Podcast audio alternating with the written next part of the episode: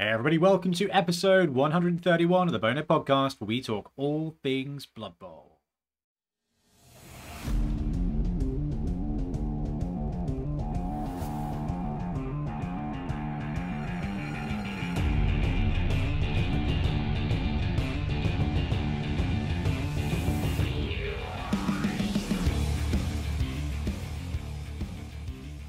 Jingle. Welcome back, I'm Ben, and once again I'm joined by Blood Tithe Ben. Be oh, oh, oh, you're on the other side because of the camera. Oh, the mirrored. That is upsetting. Normally I think I'm mirrored. Oh, this is weird. Um, oh yeah, you're the right way around. Yeah. Anyway, hello Ben. Extra hello. Extra points for the Christmas sweater on the go. Thank you. Uh, you. You did provide this to me many years ago, and it's, it's the Blood Tithe Christmas sweater, which it I enjoy. Makes a um, lot, a lot of sense. I did pick up an orc one recently as well, but um. got to bust out the corn, so yeah, definitely. And we're also joined by T O extraordinaire, three D printing and Blood Bowl three correspondent Ian, triple power triplo. uh Ian needs no Christmas attire because his room is the inside of a Christmas tree. If you ever saw a faraway tree as a child, Ian lives in the Christmas version of it. We are definitely fully Christmas themed with the lights tonight. Have you got the Christmas tree up, Ian? Uh, Christmas tree is up, yeah. I was going to say, speaking of festive rooms, I like where you are, Ben. Is it the first time? Oh, yeah. The... This is the first time from the studio. The studio is not finished. Let me just bounce over to the big camera. Uh, yeah, so it's the Christmas episode. So we're filming this a little bit before Christmas. So I'm hoping to have done a video for the Patreons before this goes live, even on the Patreon feed. But been doing some more work on the studio. Oh, my God. And look at that. We've got wow. some significant lighting on the go. Uh, definitely, that's all Trips' fault. That's all Trips' fault. So still lots of work to do, but um, yeah, give it a little little tour of the studio. Oh, my, you can do the full three sixty. Look at yeah, that. Yeah, yeah. I need to hide the cable, obviously. Uh, this is the door. There was a gap above it. It is now mostly sealed, which helps massively nice. with the heat. massively with the heat. Then over here we're going to have the L-shaped desk that I've got actually upstairs in the office at the moment, so more Kallax units. I have to finish off the wall here, but I've been finishing the ceiling today so I can put camera mounts there, which is pretty cool. And then we'll do the whole whole sweep all the way around to the other side, where we've got my big desk. And I think if we zoom in, you can see both my kitchen and my pride and joy, the concrete mixer. So that's... I don't think that's too visible. I was... Concrete mixer was not what I was thinking of. I'm just like, was it going to be living room, Christmas right. tree? I don't know. It's no right. concrete mixer. You can probably see the Christmas tree. Uh, yeah, but this is the, the kind of hobby desk that's set up. We've got the big wall there, which will be the backfill. And then uh, the desks are all a bit squiffy at the moment because I'm here, but oh, this is the pitch I'm working on. Oh God, that's oh, so good. good. That is that's the, so good. That's the pitch. And then what we'll have is we'll have two desks here. Uh, well, three desks there, and it will go the full, full kit and caboodle here with chairs either side, which we how we set, had it set up before. But we are getting there with the studio, which is cool. Um, it's kind of the race against the baby, because as we're recording at the moment, the baby's not here, but I'm hoping by the time this has gone out, she will be. Although that's, that's terrifying. Yeah, she might not be though, uh, because of the due date and like how long it can yeah. go for. Like this was a horrifying prospect that my boss ch checked in with me today. He was like, "Oh, you know, off then for the end of this week, Ben." I was like, "Well, I don't know." Like, he was like, "What do you mean you don't know?" I was like, "Well, I, I'm not allowed to go off until she turns up, so I might just be working next week." He was like, "Have you got? Have you got, mm. have you got anything to do?" I was like, "Well, yes." And he was like, "Oh, well, okay." Yeah. Like, yeah, always, always answer yes to that question quickly. It's like, well, that's what it sounds. I've always got stuff to do, but I have handed over most things. And he was like, "Okay, well, don't, don't, don't over pressure yourself trying to find work." But all right, I was like, "Oh, cheers, cheers, guy." Like, yeah. I'll be doing this. Yeah, I have a ceiling to finish. Yes, yes, I do have a ceiling to finish. Although, can we see? Let me see. I did get some work on the camera rigging today, actually. Uh, I'll zoom out. We go left, we go right. It's my Packers helmet there. Uh, I got this working today. You can see my beautifully drilled hole there. Uh, it's okay. I can't judge. Yeah, no, I didn't cut that. I just got the biggest drill I could. So, that's, so the U S B nice. Cable goes through and a shelf bracket. And that is where the overhead camera will go. Got the dice cam there already. And um, yeah, so I had I played with that today, which was pretty good. Uh, got to the point where I'm happy. Sorry, it just reminds me as well. Like I, I, I guess we're we're talking about hobby, but it reminds me of my uh, my improv arm that I'm working on. Ah! Yeah. I love that you just we're, randomly we're... messaged us as well, and you're like, "Yeah, I built this with stuff and milli." Yeah, we're both doing a bit ghetto camera setups at the moment, which is quite cool. Um, but I'm just I want to have something more permanent, but I don't want to buy an expensive camera yet. I don't stream enough to justify that right now. But um, yeah, I'd like to have something set up so I can just turn it on. And I found this old arm that had a light attached to it. Ripped the light out because it's broken. Uh, I had this old phone mount which was broken, but this bit works. So this can go on the end. And to get it to fit, I got some Milliput and a paintbrush, which I snapped off. So I've got this end here, which fits right into the end there. And then this attaches onto there. And I actually have an articulated ball joint. So and does that hold the camera? The, yes, and this holds the camera for, for phone, for vertical filming, if it's like for Instagram or something. And then for horizontal filming, I have an L-shaped one. Oh. Chuck in. Also chuck in there. And I have a ball and socket joint on that as well. So yeah, there you go. And it holds it firmly. That is fantastic. I'm so proud. You should be. And always they say that necessity is the mother of invention or something yeah, like yeah. that. I, yeah, I, exactly. It's... Yeah, the proper MacGyvering that is, isn't it? Yeah. I like the Richard Dean Harris gif that went into the chat with that one, Trips. But like when, when you get into photography and, or when I say when you get into photography, when you see how product photography is done, or if you've got a friend who's a photographer and you go to a shoot, in any way, shape or form, it is like literally everything is jury rigged in every possible way.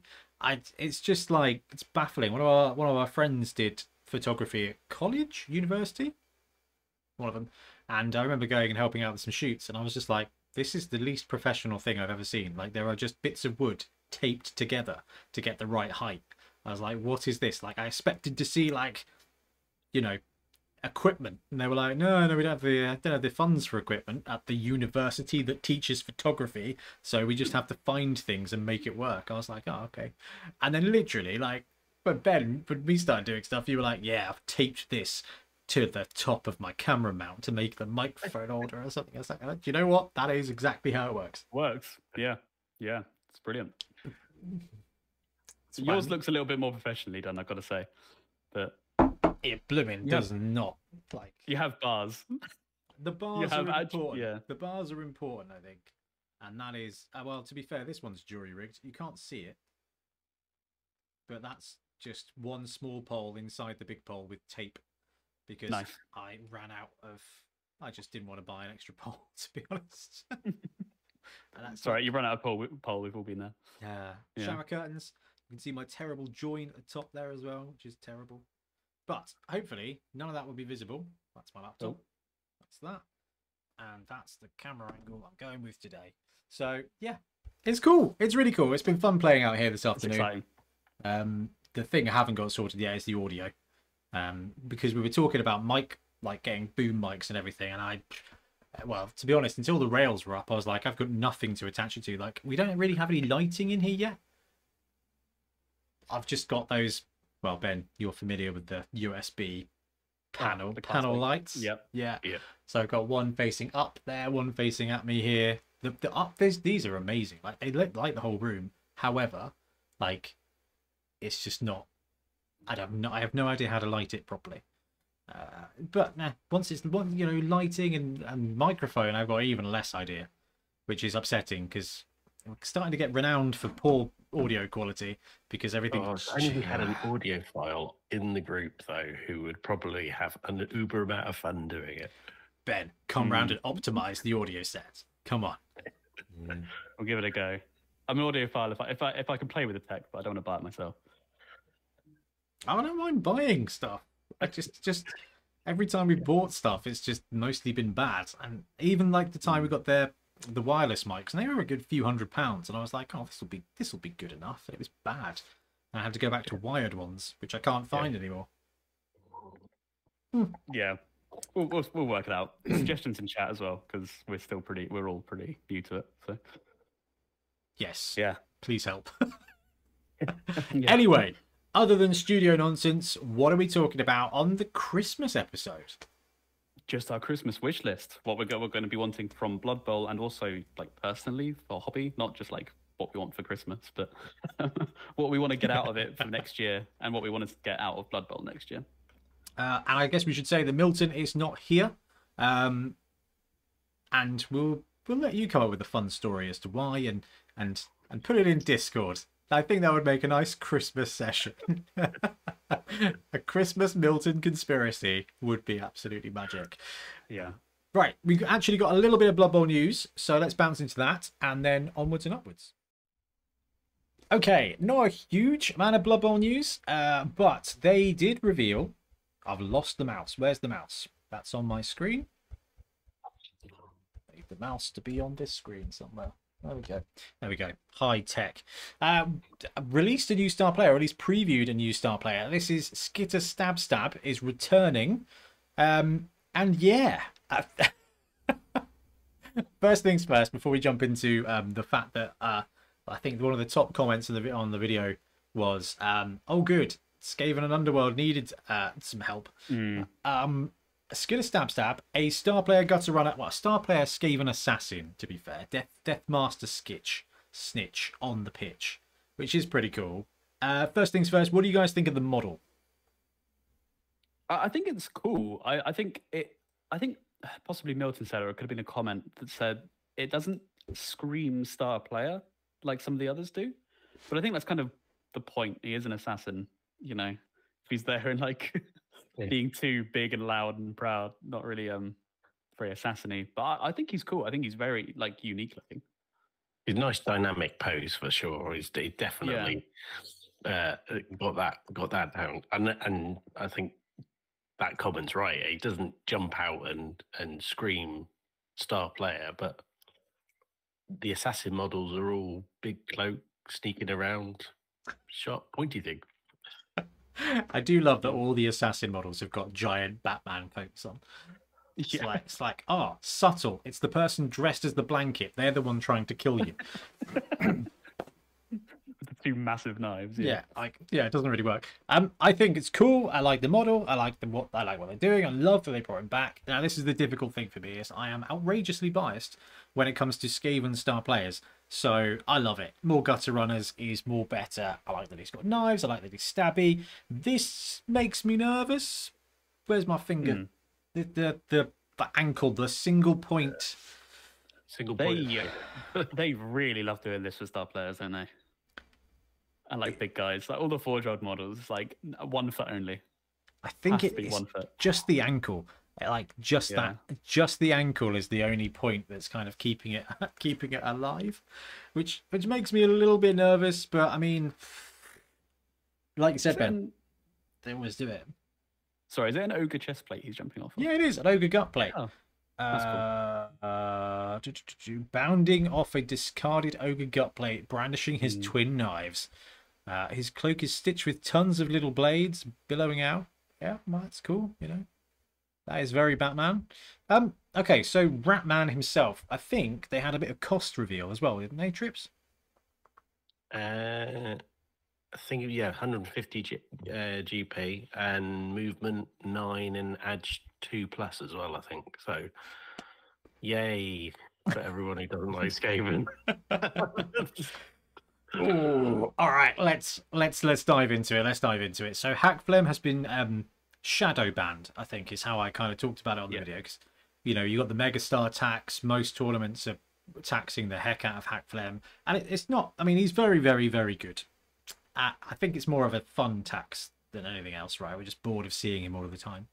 Um, that's weird. Um, so introducing a cheaper scoring threat.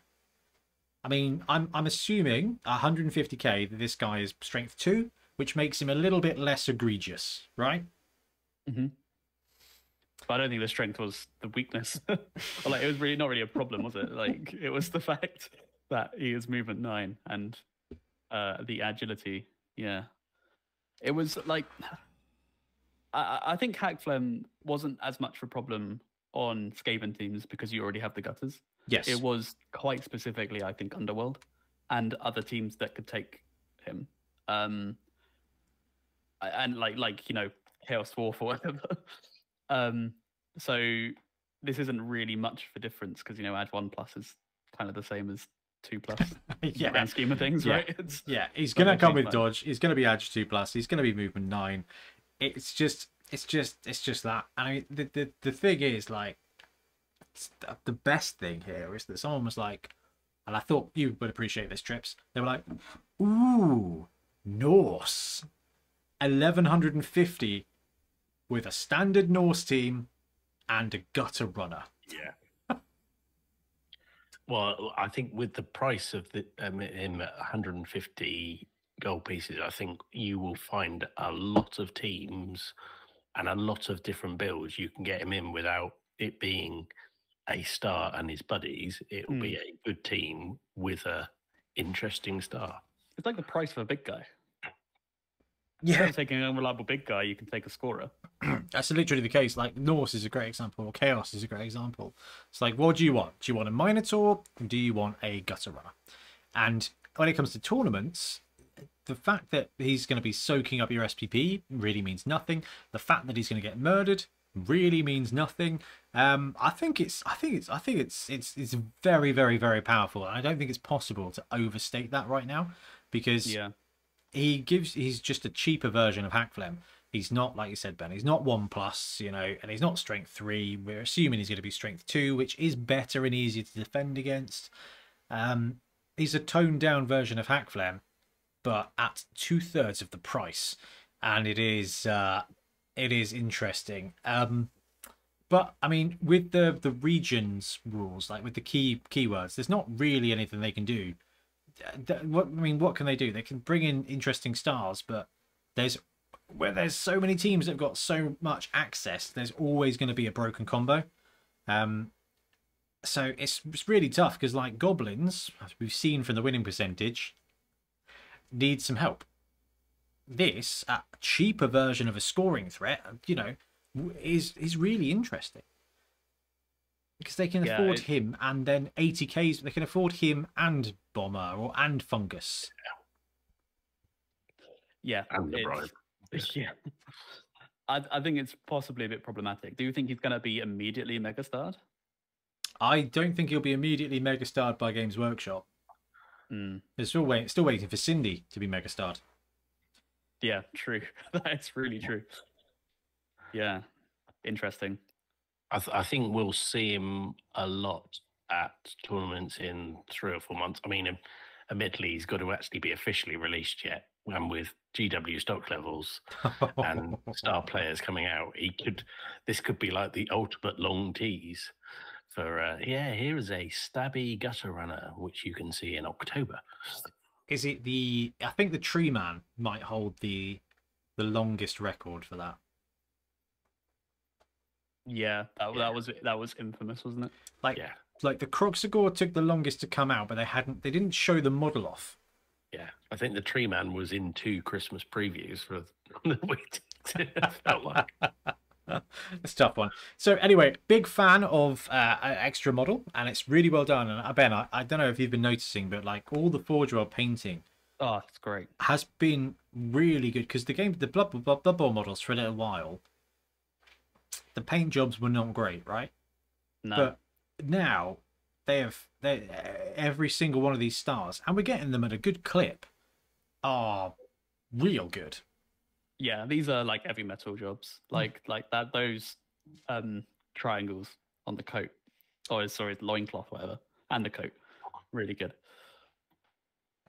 I hadn't so even neat. considered that. So in yeah. the way of in the way of star player news, uh, Trips. Blood Bowl three had a little bit of an update, didn't they? Including yeah. another stabby star. Yeah, so uh, uh, we've got... Today is uh, Season three, Day two. Uh, And so by the time this comes out, everyone will be well into having seen the new faction, which is Undead. Um, but yeah, a new star has come along with Blood Bowl three, um, Hawken Heartripper, uh, who is a one hundred seventy K Dark Elf Assassin. Oh, that's right. When, um, yes, of course. Now he's live, we can see his stats and skills and everything, can't we? Oh, yeah. So he's movement seven, strength three, edge two plus, passing four plus, and armor eight plus, with the same skills that he had before. So that's uh, dodge, uh, stab, uh, mighty, uh, mul multiple block, yeah, and leap. Shadowing, and of course. Pardon? Shadowing as well. And shadowing as well. Yes. Yeah, I was going to say that's the that's the the elf, the dark elf assassin. Yeah. Skill set. So movement seven, dodger, with edge two plus, wonderful, really useful. Multiple block and stab.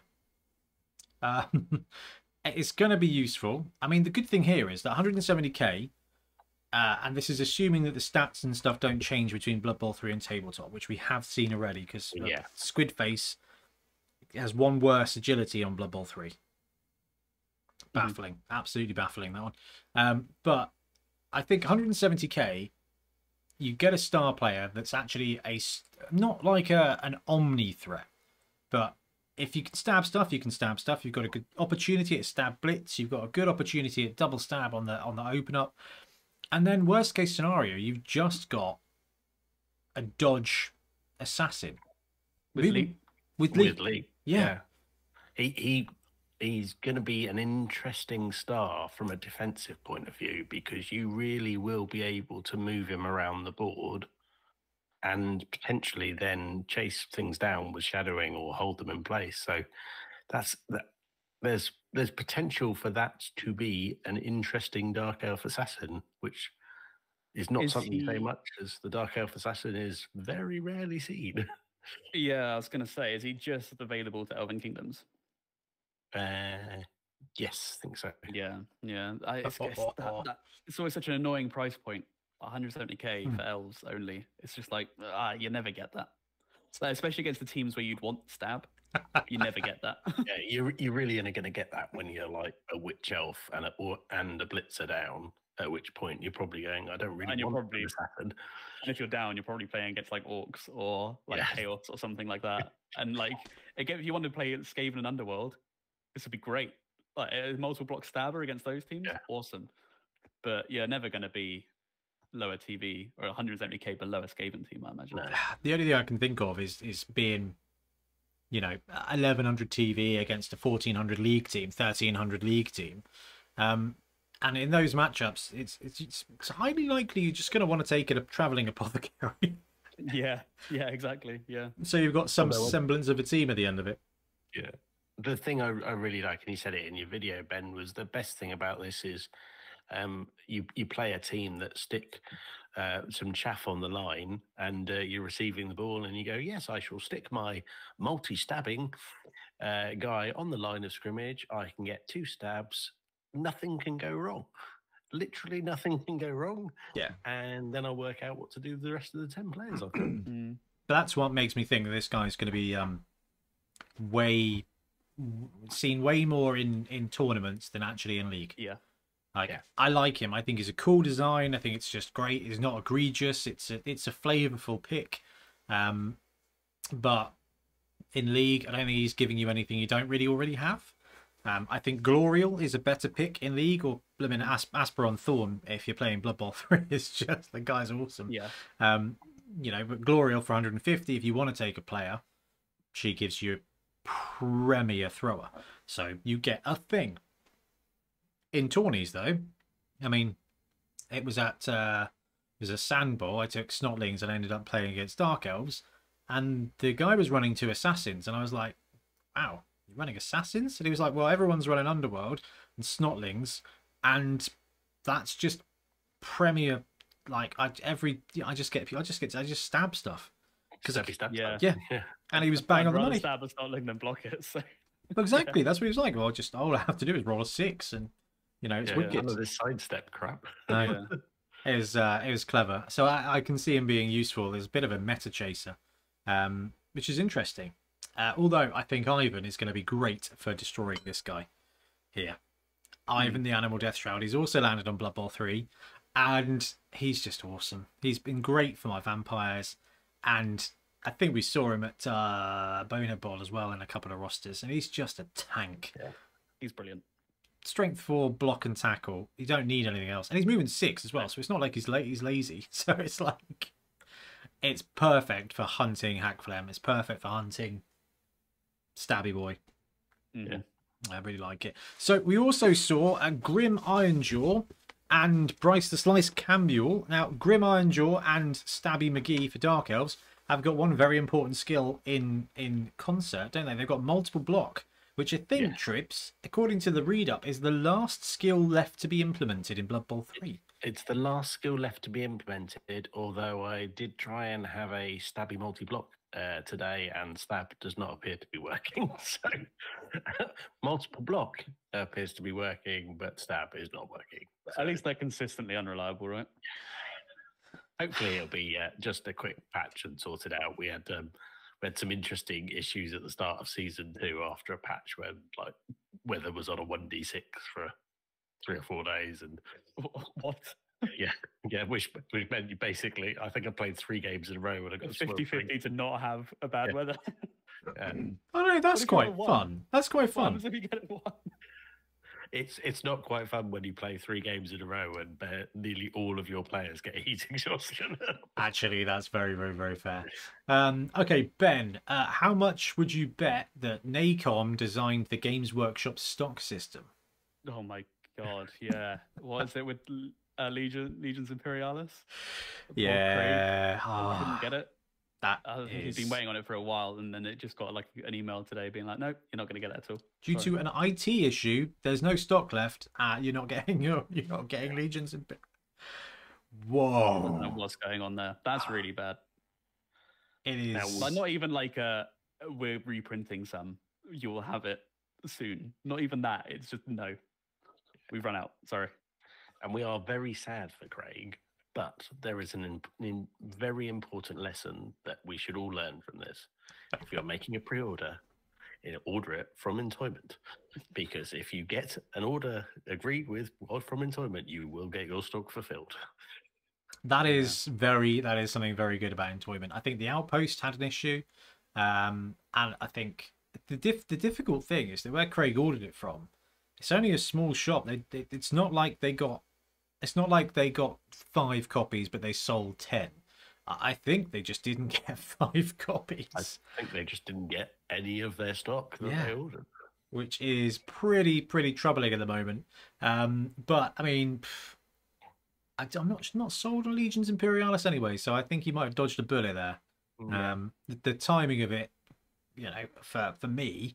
I think I dodged a bullet as well, because um, I probably like if this had if this had come out uh, mere weeks after they showed it off, I think I would have been two hundred pounds poorer. Um, but it kind of like six years later, I'm like, oh yeah, no, I'm fine, um, which I kind of dodged that bullet as well. But uh, I mean, the what was it you were saying before we started recording, Trips, about surprise Games Workshop pre-order announcements oh, now yeah, for the so end of the year. It was This time, it was this time last week we did the podcast. I was all excited to order the new Munda book at the weekend. Sat down, ready to do it at Entoyment, new website all up and loaded. Just thought, I'll just check the preview and just read through what's in it. And they subtly changed the Sunday preview and added in some dates of this is on preview next week and this is on preview the week after. And then we've seen it again this week where the preview is... previewing all pre-orders over the next two weeks um, and, and things to, to come out both for the sixteenth and the twenty-third. So there's definite stock issues um, uh, going on with the system. Is it the Kill Team one? Yes.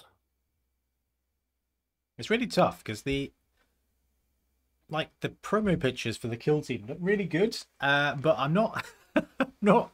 When they show the kit like this, um, it just looks like a. It looks like It looks like a LucasArts video game level. It does. Yeah. Like the the Jedi fighting one from like yeah. P S two. Yeah, it's like, oh yes, of course there are square platforms here. Uh, like I believe this. Um, yeah. To me, that looks like oh, where boxes of Munda terrain and what I should use that for, because I do not need to repeat that. Well, it was uh, because they dropped a little like they they. I tell you what, their thumbnail game is on point in Games Workshop land. The com, Warcom team are just wonderful. I mean, look at that. That is lovely. Look at that. That is lovely. Like the shots they get with the terrain are brilliant. And then, um, yeah, it's like, oh yeah, it looks like the kind of game. Do you know? It looks like the kind of game you get at, at, at W H Smith's or, or you know, kind of like Woolworths. That's like sixteen pounds fifty, and it's called Marine Space Game. And you're like, oh, cool. And you buy it, and you spray it up, and you add Trips' new fancy oils, and it looks really good. Uh, ooh, the God, Death Leapers. I'm never on the receiving end of a roast from you, Ben. It's on point. uh, O S C Trips, pre-order for the twenty-third of December. Yeah. Ooh, no Christmas Tyranids for you. No. Well, these were all the boxes that were. So they pushed the, the Munda order back to this weekend, and then they've previewed some stuff for this weekend and next weekend. Um, will you be getting one of the police cars? Uh, I will not be getting the police car. And uh, as someone pointed out, every vehicle in Munda comes with uh, no health and safety warning for the driver, who just gets his head mm. stuck out so he gets shot. But there is the made-to-order Blood Bowl in there as well. Yeah, I mean... with a warning that it could be up to one hundred eighty days before it turns up. I didn't say that. Oh, that is uh, that is uh, that is a long time for. It's an interesting one because like cheerleaders and stuff like that, they are really cool models. They're really cool designs, but they are so superfluous in the game in in so many ways that the prospect of waiting six months for them is is is, is it's very low priority. However, yeah, the Minotaur is a very popular model because it is a very cool take.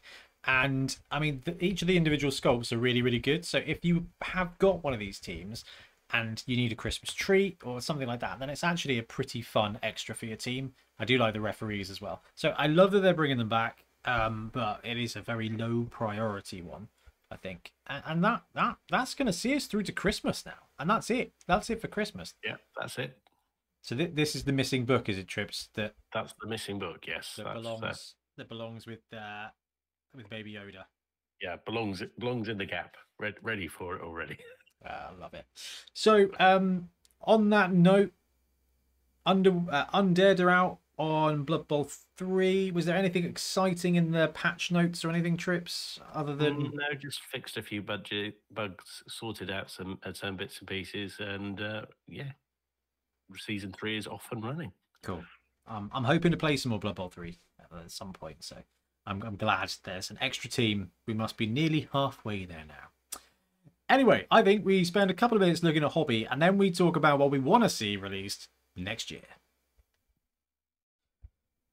Okay, hobby time. I've showed off the studio. That's been my hobby, with the exception of that Amazon team that I've been painting. Do you know? I spent some time and I started painting and models.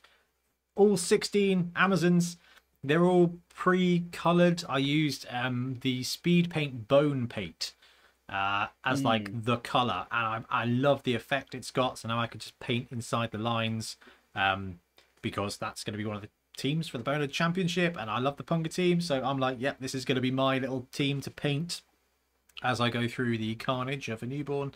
Uh, this is going to be my little thing. I'm going to try the Ian Warhallam Hannam method and just strap the child to me and ignore it's there, um, which apparently is is optimistic. Uh, but yeah, we'll see. Anyway, that's what I've been painting and building a studio. Ben has done some paint. I mean, it's his job, so that's good. But Ben, mm. you have been doing some painting of things. Tell yes. us, tell us words. Uh, so Brushtithe orders still going oh, strong. Um, look at it. Look at the, look at the print lines. Um, yeah, and um, yeah, this is one I've just I'm finishing up. Um, the guy that's for has been emailed these, so I'm not giving not giving them away without that. But um, yeah, so this is the one I'm recently doing, Grebo Chaos Chosen. It's a really cool team, actually. I think if I were to have a Chaos Chosen team, this would be the team I get. Um, which usually I'm not like super sold on a lot of Grebo stuff, but I think they nailed the Chaos Chosen team. It's a it's an older meme, but it checks out. It's an older team, yeah. but it checks out. Yeah. Um, it... yeah, especially the revitalized resin stuff. Like these have metal blockers, um, which I don't know if that's on the actual team. I think it might just be a preference. Um, but uh, yeah, they, the person wanted them painted in the style of Rain from Mortal Kombat. So I don't know if you guys are familiar, but yeah, this is this is the scheme um, with like purple cracks through the my usual cracked base method. Um, oh yeah, that's awesome. That is mm. very cool. I was mostly yeah, so triggered be... by the lack of a black edge. But well, yeah, that's, that's, that's what I was going to say. They still need the black rim. Um, that's that's it's still work in progress. So oh, yeah, I've got was, one more day on this one, and it'll be done. It's it's beautiful. I'm going to segue. You listen to Top, Trapped Under Plastic. Yeah, uh, not the most recent one that you linked to me, but yes. No, um, in one of them I was listening to the other day. Uh, John, who is the older one, just flipped out and was like. Oh, no, no, no, it wasn't. I was watching one of his videos where he was painting up a Necrolord, and the, the edge, it was like trying to do like the box art, and it was like, except the bases, black bases only. And I was like, yes. Yeah. Yeah. Love that guy. And he's also the one who's just randomly like, yeah, so I ended up playing Magic the Gathering again. And I'm like, I get you. I get you. Um, anyway, no, no, no. Apart from the bases, uh, the blending is just outrageous, dude. And the way the gold pops is unnecessary. My new favourite paint, I sent the guys before we started filming. It's uh, Dark Star Brass. If you guys haven't tried Dark Star Metals, they're like so good. I'm usually an advocate for like Scale seventy-five or Vallejo Metal Colour, but like these are like my new favourite ones. Um, I've used steel for a while.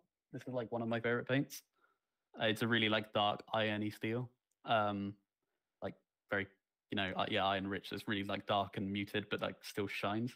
Um, but where the does, brass, where, does, where does one gold. Where does one get these paints from? Uh, anywhere, I think. I think I got these from Element Games, um, but they're made in U K, the U K manufacturer. Um, that's that's very cool. I think I think yeah. I think we'll order some and do some uh, do some do some show off. Um, yeah, it's, it's one coat job metal, which is always a win. If I need two coats, I'm not interested. Yeah. Yes, I remember doing. I, I went back the other week because I was feeling very uninspired. I was looking through some of the the fun videos that we've made, and I, I went got to the quick pass one because I had quite a good fun time editing it. And during that, I had a little blip where I was like, right, I need to get some silver, and I picked up like eight Games Workshop silvers. I was like, no, no, no, no. And I went and got the Vallejo melted crayon colour or whatever it was, and it's just melted amazing. Yeah, but they, some of them have the consistency of melt. It's, you've got a really tough choice with metallics. It's either like six pound for shiny milk, or yeah, just tough, yeah. yeah, just liquid plastic. Uh, so that sounds that sounds very good. But I mean, um, can I? Where's my where's my mouse? I've lost my mouse. There's the mouse. Click tab. We'll come back to that. The red fade on this is really nice as well. Yeah, so this is the uh, Grashnak uh, proxy. I yeah, no, this is cool. Love it. You, you, there's some there's some un, there's some really really really lovely technique here. And yeah, I think we'll move away from it because it's upsetting me. Yeah, uh, it's so nice. If you, upsetting. You want to treat yourself over Christmas, Brushtithe is still accepting orders. ten percent off for Bonehead podcast listeners. Code yes. Bonehead. ten percent off anything, includes commissions. So, yep. Hit me up. Do it. And, as, and, and as soon as you get a scheduled gap, Ben, like, I have... Um, too many teams, and I'd be very happy to use the. Can I? Do I still get to use the code? I have, we haven't got. We haven't got like corporate rules here, but normally, you know, it's like when you do like a radio competition, it's like employees may not enter. Ow. Yeah. Um. That's what out. Bonehead Championships coming up anyway. There'll be a few teams on that, I think. Hopefully. Yes, I am super yeah. excited for that. Right, other things that I think are, are just outrageously cool. Trips. I've done a bad job with this photo and made it portrait, not landscape. But talk us through this. So I think we mentioned this on the, the, the last pod, the ability to have like a set of tiles with L E Ds and lights running underneath them, and I suddenly realized I had printed a few tiles which would work with L E Ds, and uh, a week later I have nearly filled a board with printed uh, lights. I've tested the L E Ds under them and they are very nice. I think the orange and red that you suggested, uh, Ben, is going to be the color that I go with underneath them. Um, so I'm slowly churning through the printing, and the lovely big green arrow is the uh, mine minus sorting out of the the last piece of the jigsaw, which was not to size but managed to just change some size, and uh, all sorted. So about another three or four days of uh, printer generating heat and I shall have all the tiles ready to be uh, sprayed and washed. How big is the corkboard? Is that eighty by sixty kind of size? Yes, yeah. The Argos special. The Argos special, yes. And I have two yeah. of them, so uh, I shall be able to play different size uh, games on. So uh, nice. coming to coming to our gaming hobby yeah. needs next year is our Munda game, and I shall bring you... proper... terrain. Are they sized for Kill Team? Like Gallo Dark size or what? Yes. Is yeah, that... I think like I think we said on the pod before, right? The, the, I think you found this first, Ben, right? The eighty by sixty Argos corkboard is like, no, it's not eighty by sixty, is it? It's the thirty-two by thirty by twenty-two. Yeah. Board. The Argos corkboard is like pretty much perfect. Yeah. I, yeah. Was that not Warhammer? Oh no, it was. Yeah, yeah, it was. That was it. Yeah. Yeah, they are. Like they are the Games Workshop standard, so that is so so cool. The only reason I asked, Trips, is because you got these the holes there, and I'm like, are they? Is that is that magnet hole? Or are you going to fill that in, or are you not going to fill that in and have the lights? Uh, so they're for the tags, so um, I can then mount um, uh, sort of buildings onto them, but be able to pick and choose where the buildings go, and but then they won't slide around every time we move a mini. Ah, that is. Yeah, that is awesome, man. That is some proper hobby. Bonehead Necromunda campaign coming up. Absolutely. I maintain that a little like five hundred, six hundred credit mini gang sesh would be really good fun. And I think we should do it. Rules are rules are half written, so they will be uh, finished off. And um, and then I I couldn't resist. I I had a small hobby purchase as well. The uh, rule book tabs. Um, there's a new set coming out for the new three Necromunda books, and as I have two, and I may have seen the third, uh, having had to pick up my own present from Entoyment, um, I, I got, they're on, in the post on the way to me now, so I'm looking forward to getting those, but they're really useful for the Munda books to be able to get through the rules uber quickly. Do you know, they always say, find a job, find a niche, find a need that will never run out. That's that's kind of why I ended up in management, because there'll always be people, and when there's not people, you can have a problem. In food retail, because there will always be a need for food. So I'm like, that's a pretty that's a pretty safe environment. That's going to go on for a long time, probably not as long as the need for more rulebook tabs when Necromunda is concerned. Absolutely. I, I literally will have filled an entire calyx cell with Necromunda rulebooks uh, in a couple of weeks' time. Yes, which that's I, pretty good. It's so good. I see it rivals your D and D collections. That shows how you know crazy it's gotten. Oh, that's the red books like in the middle. Yeah, yeah it's it's yeah. overtaken the D and D books. That, that's rare.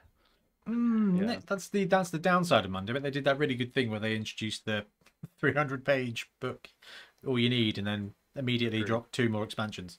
Oh yeah, the, the oh the cool rule book is great, and I found it doubles beautifully as something to ensure a hot print stays flat when you take it off because you've got no patience and you want to start the printer again. uh, I need to try the double glass method that you suggested, Ben, for resin prints. What's the, what did I suggest? Oh, what? So the light comes through. Yeah, and it keeps yeah, it flat. Yeah. yeah. Um, yeah. I don't think I have a need to print anything like that at any point soon, but maybe. The base is useful, yeah. Uh, I found a really lazy boy way, way of doing bases is um, I, I lend mine air dry. Like, I generally speak, I'll clean a print up overnight. I'll clean and keep a print up in the evening. It'll dry overnight, and then natural sunlight in the day just kind of like cures it. But with bases, I put them on one sheet of very cheap Tesco um, kitchen roll, and then put another sheet on the top. And what that seems to do is diffuse the light evenly, and they end up pretty flat, and then just a bit of a with sandpaper. It is well, nice. it's, it's good as gold. I've done a load of unnecessary printing for the Old World recently, just because I was like, oh, the shop's closed. I've got three printers here. I ordered, I print things that I've been buying S T Ls for. Whoops. Um, and it's uh, it's it works. Does a really good job. The only That's thing... awesome. Ooh, ooh, ooh, ooh, wrong way. This way. There we go. That that wall is going to be my little my little. hobby project as I'm working through the uh, the studio stuff in the next few weeks. That's going to be this big four foot wall of cliffs. That's so good.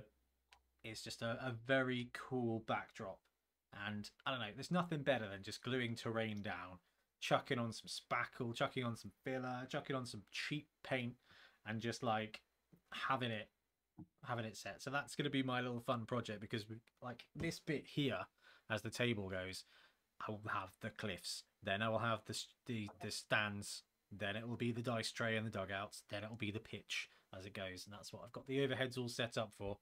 So I was like, ah, oh, yeah, that's cool, um because it will just it just blocks this bottom bit off, and then you've got a cool cliff. And then we got Craig and Lewis brought around the Realm of Battle the other day, and we set it all up, and it was just like it was beautiful. It was completely unnecessary, but it was beautiful. Um, but any more for any more, or shall we take a quick break and then talk about our Christmas wish lists for twenty twenty-four? Yeah, let's write our Christmas letters. Okay, so it's Christmas, and it's a good point of the year to kind of think, well, because we've got the retrospective coming up in a few weeks' time, when we do the Bonehead Awards. I'm sure by this time there's a thing gone out. Maybe it hasn't gone out, I don't know. Uh, timey-wimey stuff. But mm. we kind of thought what we'd do is we'd have a look and think about what we want to see next year, what things we're excited for, what what we what, what's on our wish list, basically. So uh, what we said was we'd all come up with two or three hobby things, you know, Games Workshop, whatever. And then a couple of non-Games Workshop things. They can still be hobby. They can not be hobby or anything. Um, disclaimer at the beginning. Obviously, we want nothing more than for everyone to be happy and well and world peace and stuff like that.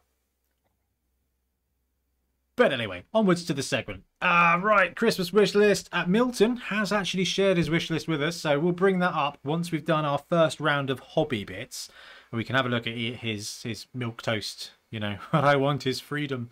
Um, mm, from post bail, I think. Yeah. Kind of, yeah. I mean, it's like it's like he's an N F L player. Anyway, um, no, that's that's yeah, no, uh, sports people.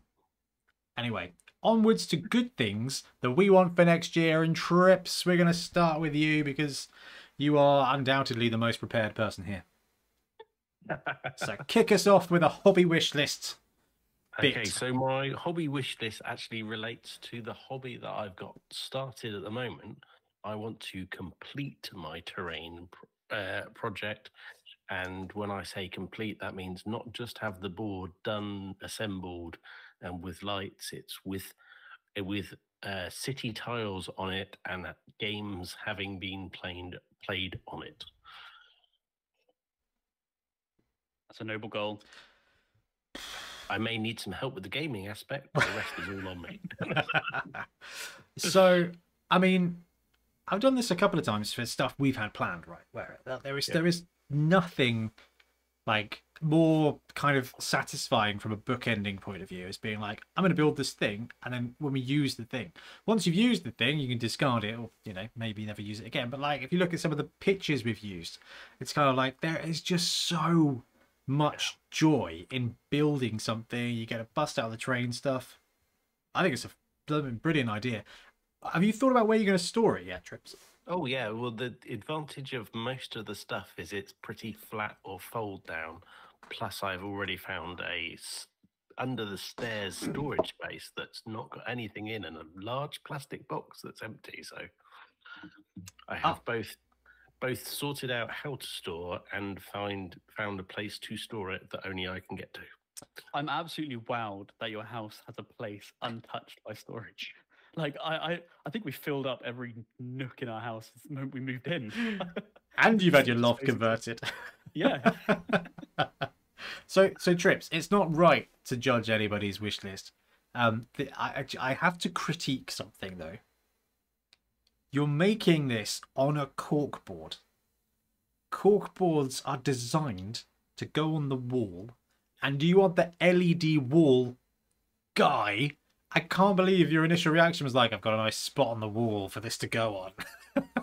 uh, the the few little wall spaces I have free in here have other ho other hobby-related plans already in motion for to fill them up as well. Oh, wicked. No, absolutely love that. That's a, that's a very, very valid one. A very, very valid. So, B T, your mm. first piece on the wish list. Uh, mine is... to do my Conquest army and possibly film some games with it. So we've got, um, well, we're doing the Brushtithe stuff, which I'll come on to and point to, but we're doing that. It's difficult to make time for your own stuff. And that's something that for next year, I really want to make time for. And like my main thing right now for my own hobby is to do my Conquest stuff, because I like to play in tournaments and stuff. I did one recently. Uh, I just want to have it because we sometimes my friends come over for like a weekend. We just play a bunch of games. That happened a couple of weeks ago. And um, yeah, this army, I'm collecting Nords. I just want to have it fully done. And uh, I'm really excited to do it. So, have you have you ordered any of the uh, Ulfberner guys? Yeah, yeah, they're on order. Um, they're yeah, tall. Recently... They are tall boys. I, I... They, they, yeah, everything is huge. Um, I recently... did a little speed paint testing some of my trolls. Um, so trolls in this game are infantry, by the way. Um, so I, I finished one up. Tried to do a really speed paint. I don't know if the camera's going to pick that up. Yeah, the lighting's a bit rubbish there. Oh, they're kind of creepy. Um, yeah, the lanky uh, Game of Thrones kind of troll things. Yes, yeah. I did like sort of like tundra base. So they're just gonna. I'm not going to use the bases on them. I'm just going to pin them to the base. Um, Oh, proper. So there's four of them. Yeah, so four of them per base. It's a bit weird. It's like in Conquest, right? Bit of a tangent. They have individual bases, and they go in these little movement trays. They look like this. Um, and then as they die, you remove one. It's like one wound gone. Until when they're all gone, take a stand away. Um, but these guys have six wounds per stand, so it's a bit weird. So you can't do that anyway. So why bother? I'm just going to glue them to the stand and track it with a dice. Six wounds per stand. What? So they've got one and a half wounds each. Yeah, exactly. Oh, interesting. Yeah. Oh, yeah, then you're bang on. I mean, I was going to say, like, let's just use a dice, right? yeah, yeah, exactly. So, yeah, that's that's my goal, is to work on these. I don't know if there's actually a size comparison. Here you go. Here's a forty K orc. Oh, they are tall boys. Yeah, they're, and they're infantry. So, uh, yeah, they're big. Hmm. Are they the yep. same kind of size as the humans? Because I've seen your cross, no, uh... seen your crossbowmen before. I'm assuming that they're, they're taller. Yeah, they're taller. Like this is like a bowman. Oh, there you go. Oh, interesting. Yeah, Conquest is is interesting because they they take standardized tropes and they just do something just different, just mm. just edgy different. It's, it's like alternate Earth with aliens. Yeah, it's like the Romans. Are Romans but undead? Yeah, the I Greeks did. Are Greeks but steampunk? I do um, like that that faction. The undead, yeah, the undead Spartans, the undead Romans are very, very, very cool. Yeah, the Norse's shtick are there. There's Norse mythology, but it's all delusion created by the aliens to um basically as an excuse to have them like defend their lands and basically create like a um. It's, it's, it's kind of to justify their biological experiments, which are actually, which the Norse believe to be like gifts from gods, but really it's just crazy alien scientists come to Earth, start injecting people with loads of like super drugs and turn them into like werewolves, turn them into giant super soldiers. And um, the mythology is there just to kind of like keep the peace. Yeah, it's crazy. Yeah. So it's oh, like they, they okay, think David Icke. When they die, yeah, yeah, like they think they're going to Valhalla, but really they're just going to a lab to do more testing when they die. So, yeah. So I spend a lot of time programming or just working through data and stuff like that, and uh, I tend to have YouTube on in the background, and that is like that is tangential with a lot of the conspiracy theory stuff. I end up just like watching for it's several so days.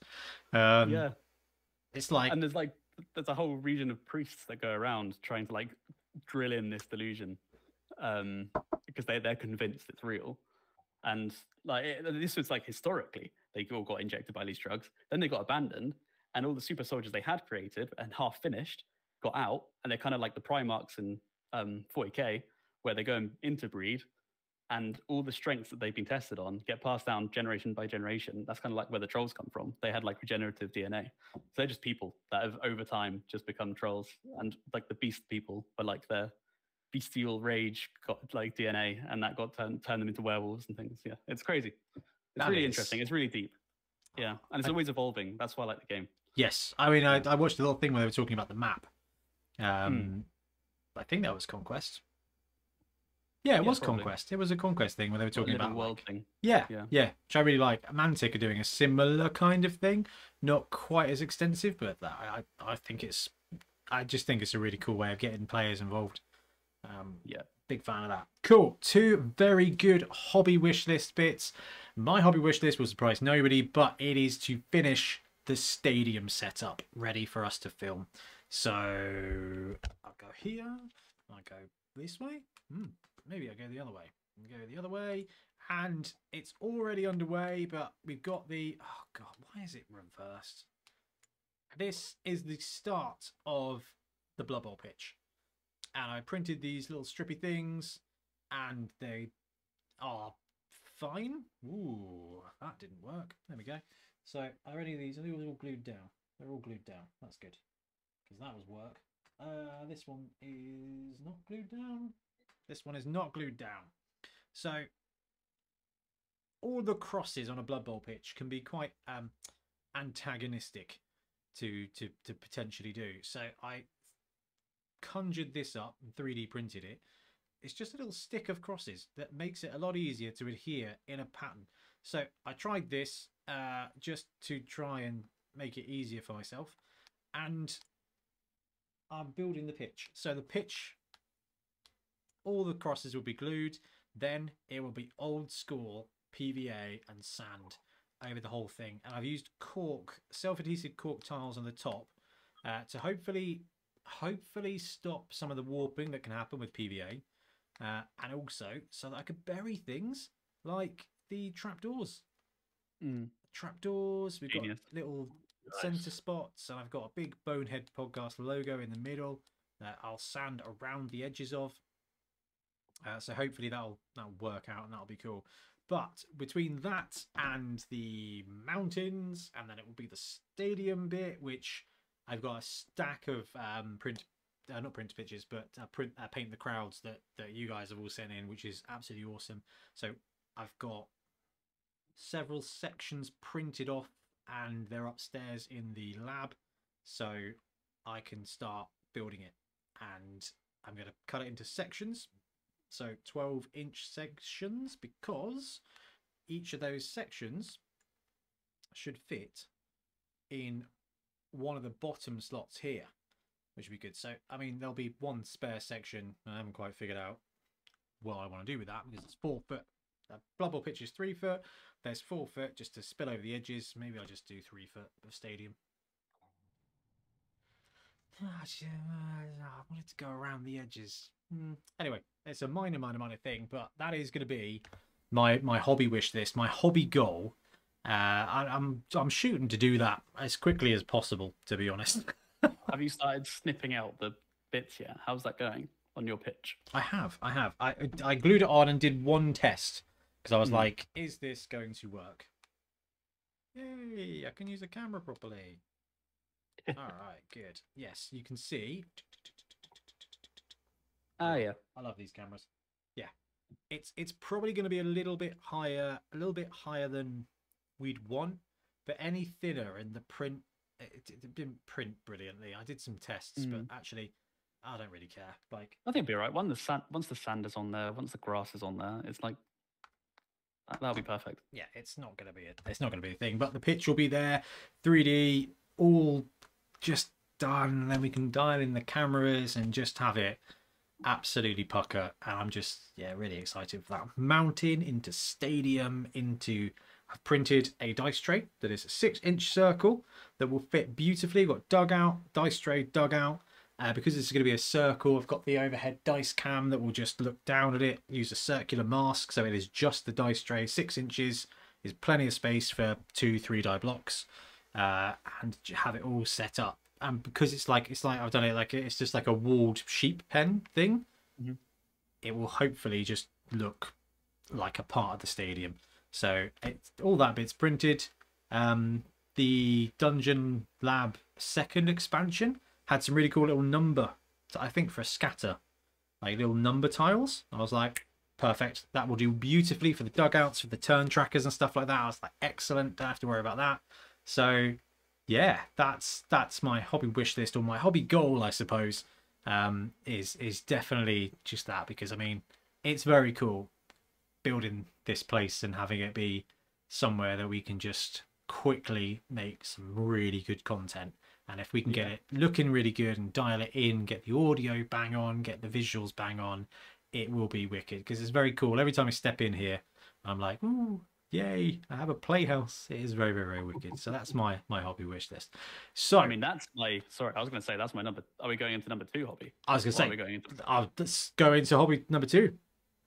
So yeah, that that was my second one, was the content creation stuff with Bonehead Podcast. Um, I think it'll. I, I'm really looking forward to doing regular, reliable. I know I talk about it a lot, and I really don't do it with like streaming and stuff like that. It's like I really want to, but setting stuff up is really annoying, and clearing it stuff away and setting it up when I'm just in the zone can be a real interruption. So with what you're doing with the studio, and having a permanent space where you can just sort of press a button and go, um, that would be amazing for doing games. And also with personal thing, having my ghetto docs where I can just press a button and go, I'd love to make that more regular thing. So that that's definitely my number two. This... And I think we both support you strongly in that one, because it's great to watch you uh, paint and stream. And yes, it may not be your most productive painting, as you're busy chatting and telling us how to do it, but man, is it inspiring. I mean, well, that means... that's a that's a really good question, actually. I'm, I'm we were talking about workload management, because I am a massive geek. So beforehand, I find that if if I've got half an hour, if I've got a job that's going to take me to do half an hour, I have half an hour to do it, I will do it in half an hour. If mm-hmm. I have a half an hour job and I've got two hours to do it in, it will take me two hours because I will fill in the gaps with like just watching a stream in the background, or doing this, or being like, "Ooh, quickly, I need to go and try and see if this contrast paint works." Like, I, I, I, I tend to find that I will get distracted by myself, whereas sometimes working on a thing, when it becomes the thing you're doing, like for example a stream, I, I, I see that for me being maybe more productive. Because I'm like, I'm going to sit down and actually do this thing now, instead of being like, oh, I'm going to start painting this guy, and then I really should reply to that email, and then I should just, I don't know, maybe that's just just just me. But um do you, do you I mean, how much less productive is a painting stream than actually cracking out some painting for a couple of hours? I think it can be. Just, there's also the element of, if you're streaming, you're conscious that like you're more conscious of what you're doing. And um, so there's bits where it's like, if I'm painting on my own, I could be quite rapid with things, not like messy, but like rapid. But if I'm on a stream, I kind of like have to angle it under the camera, make sure it can be seen, make sure it's in focus, look at if there's any chat messages coming out. It's just like, it's so long, whereas before I can just sort of pick up a model, do the thing, pick up a model, do the thing, like right into eyesight. I can move the light wherever it needs to be. Yeah. Yeah. So it's it's kind of like, it's, there's a whole element where it's just making sure everything's like watchable. Um, Yeah, it's true. I think that can take a long time. But on the content thing, especially when it comes to like games and stuff, I mean, I don't think this is going to be very long before this is this is ready to go. Like, and that's super exciting because it, you know, this was a really good thing about the lads bringing the Realm of Battle over the other day. Something, well, I've, I've optimised the space for a Blood Bowl pitch. And I was like, well, let's just see what a six by four mm. Warhammer table looks like in this space. And I'm like, yeah, yeah, we can make that work. So we've got the opportunity to do Blood Bowl. Games that are small like Blood Bowl. Micromunda, you know, that Trips is working on. And actually, we can stack up a six by four war game. Um... And there's a ton of stuff out there that we kind of, we're interested in. And I don't think it would hurt for us to just be like, do you know what? Let's let's just spend a day doing a thing. Because something I've really found recently is, uh, it's really interesting. To me, anyway. It's probably boring. But like, no, I don't want to say burnout, but I've got a lot of stuff going on in my mind. And creating content is something I find really fun to do. But I, I just... I've I've had a bit of I called it to call it Sif. I was like, I had a bit of content constipation, really, where I found it difficult to to start. Now, this is probably what the worst the worst synonym I could have used. Um, but like, uh, yeah, I don't know, I don't know how to I don't know how to recover. I'm spiraling. I'm spiraling. I found it difficult to anyway. Content wasn't sure. happening as easy as I wanted to. I can't get away from this now, and um. And I was like, right, we've got the, the printers are switched off. We're waiting for the baby. Like, the whole point is we'll close the store so the baby can arrive. We can have the first two weeks, you know, just managing life. And then I can turn the store back on. I'm not at work. So I can, it'll be a good a good way for us to sort of bleed normality and other stuff back into routine. Um, and because of that, I had these printers going. And I was like, hmm, actually, you know what? I'm going to go print some stuff. So I printed some Old World stuff. I printed some dwarves for, for Trips Micromunda. Uh, I printed some spaceships. And I started writing rules for games that I know I'll never finish and never play. But I found that once I'd done that, once I'd just kind of like gone and done that, by that evening, I was sitting down and I was like, hmm, that's interesting. Do you know, for the Bonehead Championship, we could have each player have a little mini video so that when they do something we could bring up their profile. And I was like, that's really cool. And I found myself like more inspired for Blood Bowl again. Not that I wasn't before, but just like actually doing something different mm. can be fantastic. And I think we found this at our club, right, where where we just like, actually, let's do a Magic draft, like completely yeah. different, yeah. or you know, whatever. It's just such a good palate cleanser. And then you come back and you're like, oh, actually, like, Blood Bowl's just better. Like, Blood Bowl's just amazing. And I really want, you know, this year, I think if we, I'll, I'll bounce on, and one of my hobby things is is about games that are not Blood Bowl. Even though my goal this year is to work with you guys as hard as possible to make the best Blood Bowl content we can. The best angles, the best audio, the best live streams. Just really, like, we've got an opportunity to just have a great time making some cool stuff that isn't out there. But part of it will be experimenting with other games, because from a technical aspect, it will be very different to film a six by four battle. It'll be very different to film a multi-level Necromunda game. And it's that kind of stuff. You try things, you learn things, and you can take that stuff back, and then we can apply it to the content that is our core content. So, you know, the games that, and also the other thing is, I want to harness the passion that you guys have. And also, it's fun to get excited for something new every now and again. Because Blood Bowl, one of its main strengths is that it doesn't get shaken up, except for when there's a new edition. Mm. And I love it for that. But it's sometimes fun to get excited about new things, which is why I think I was so excited about Legion Imperialis. Because like, oh my god, hype, new stuff. You. Um, yeah. And then that aged... well, like like my um like my analogy, uh really poorly. So so yeah, I'm with you on that one massively massively. I, I have, however, now lost where we were. I think we went into hobby two for you, Ben, right? Yes. Yeah, trips trips have you got a hobby number two? I've got a hobby number two, and, and hobby number two is a thing that I don't want to do with my hobby, except for in a very specific circumstance, and that is I don't want to get a big box of a starter box or an expansion box for any of my hobby. I have one or two on the side already, and plenty to work my way through, and I just want to stay concentrating on the games I'm playing with and not get distracted by new stuff this year. Uh, one exception to that is if there is a nice big box of Munda, because they are ridiculously good value. I, I was going to say, I, I thought that buying sealed starter boxes was one of your hobbies. Like, people like coins and stamps, and you were just like, no, no, no. Yeah. Yeah, so I, they are, they're very much trying to not do it this year coming. So allow me to focus on the other things I want to focus on without getting massively distracted. Uh, if they drop Battlefleet Gothic as a starter set, would you would you be interested in that? Warmaster? Nope. Not gonna, not gonna happen. Blood Bowl. Well, I mean, goes without saying. That... So Blood Bowl wouldn't be a big box set. It would be a medium-sized box set. That's true. That's fair. Yeah. That's fair. A big Munda set would be cool.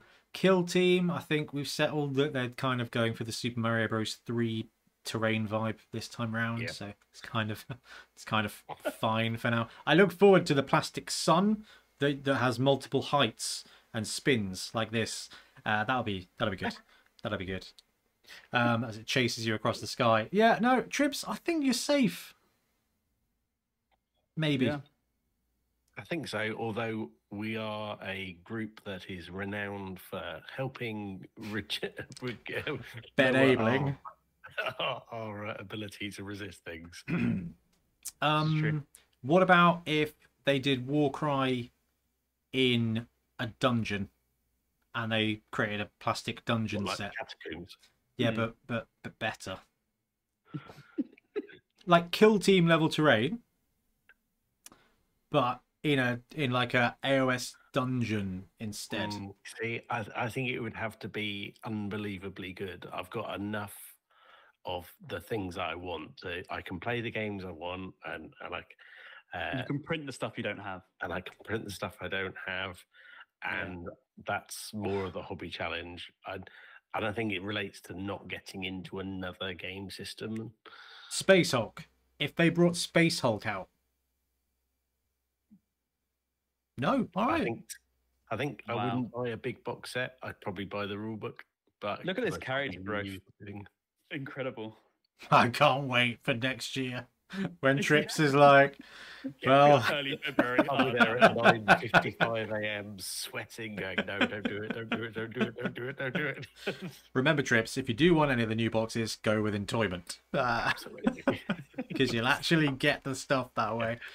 No, that is a that is a solid goal, um, and uh, yeah, I mean, it's you do a really good job, or I think you are working through uh, prepping, priming, building, and putting those putting your teams out on a display. Teams, your war bands and stuff. I think is a a really good way of processing through it, because then you got them ready to go. I, I don't. It's I'm sort of averaging about three display boxes every six months, so that's that's. Quite nice. It's a, it's a quite nice routine, it, and it also fulfills the need of I empty space, which means I can then fill it with other stuff. uh, I love it. Um, I didn't have any more hobby goals. Um, that that was I, I kind of figured that that one. Well, I guess the other thing is it's just for me is just to let, just to go with.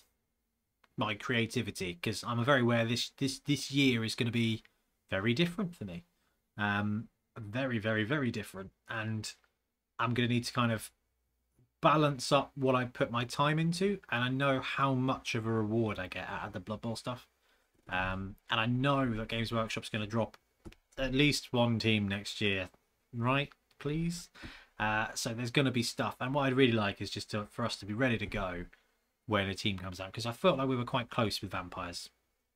Mm. I, I think if Vampires had come out in October, then, you know, I'm sorry, November, then we could have pushed for the studio to be done and, and ready to go. So my, I have no more hobby goals other than that, and just to be chill a little bit and, and just be like, mm, go with it. And I, actually, if I want to paint up a little orc army for the Old World and try the Old World out, go for it. Um, but yeah, that that's it for me. Does anyone else have any more hobby ones before we move on to sort of Blood Bowl Games Workshop wish listing? No, yeah, I do. I, do. Oh, I was going to say the only thing I have is really just to continue Brushtithe. Like, just I'm adamant to continue this, make it work. It's currently working. Uh, it'd be good to do a little like video, I think, on how it's been, like the, the process I've learned. I think that'd be quite good to do.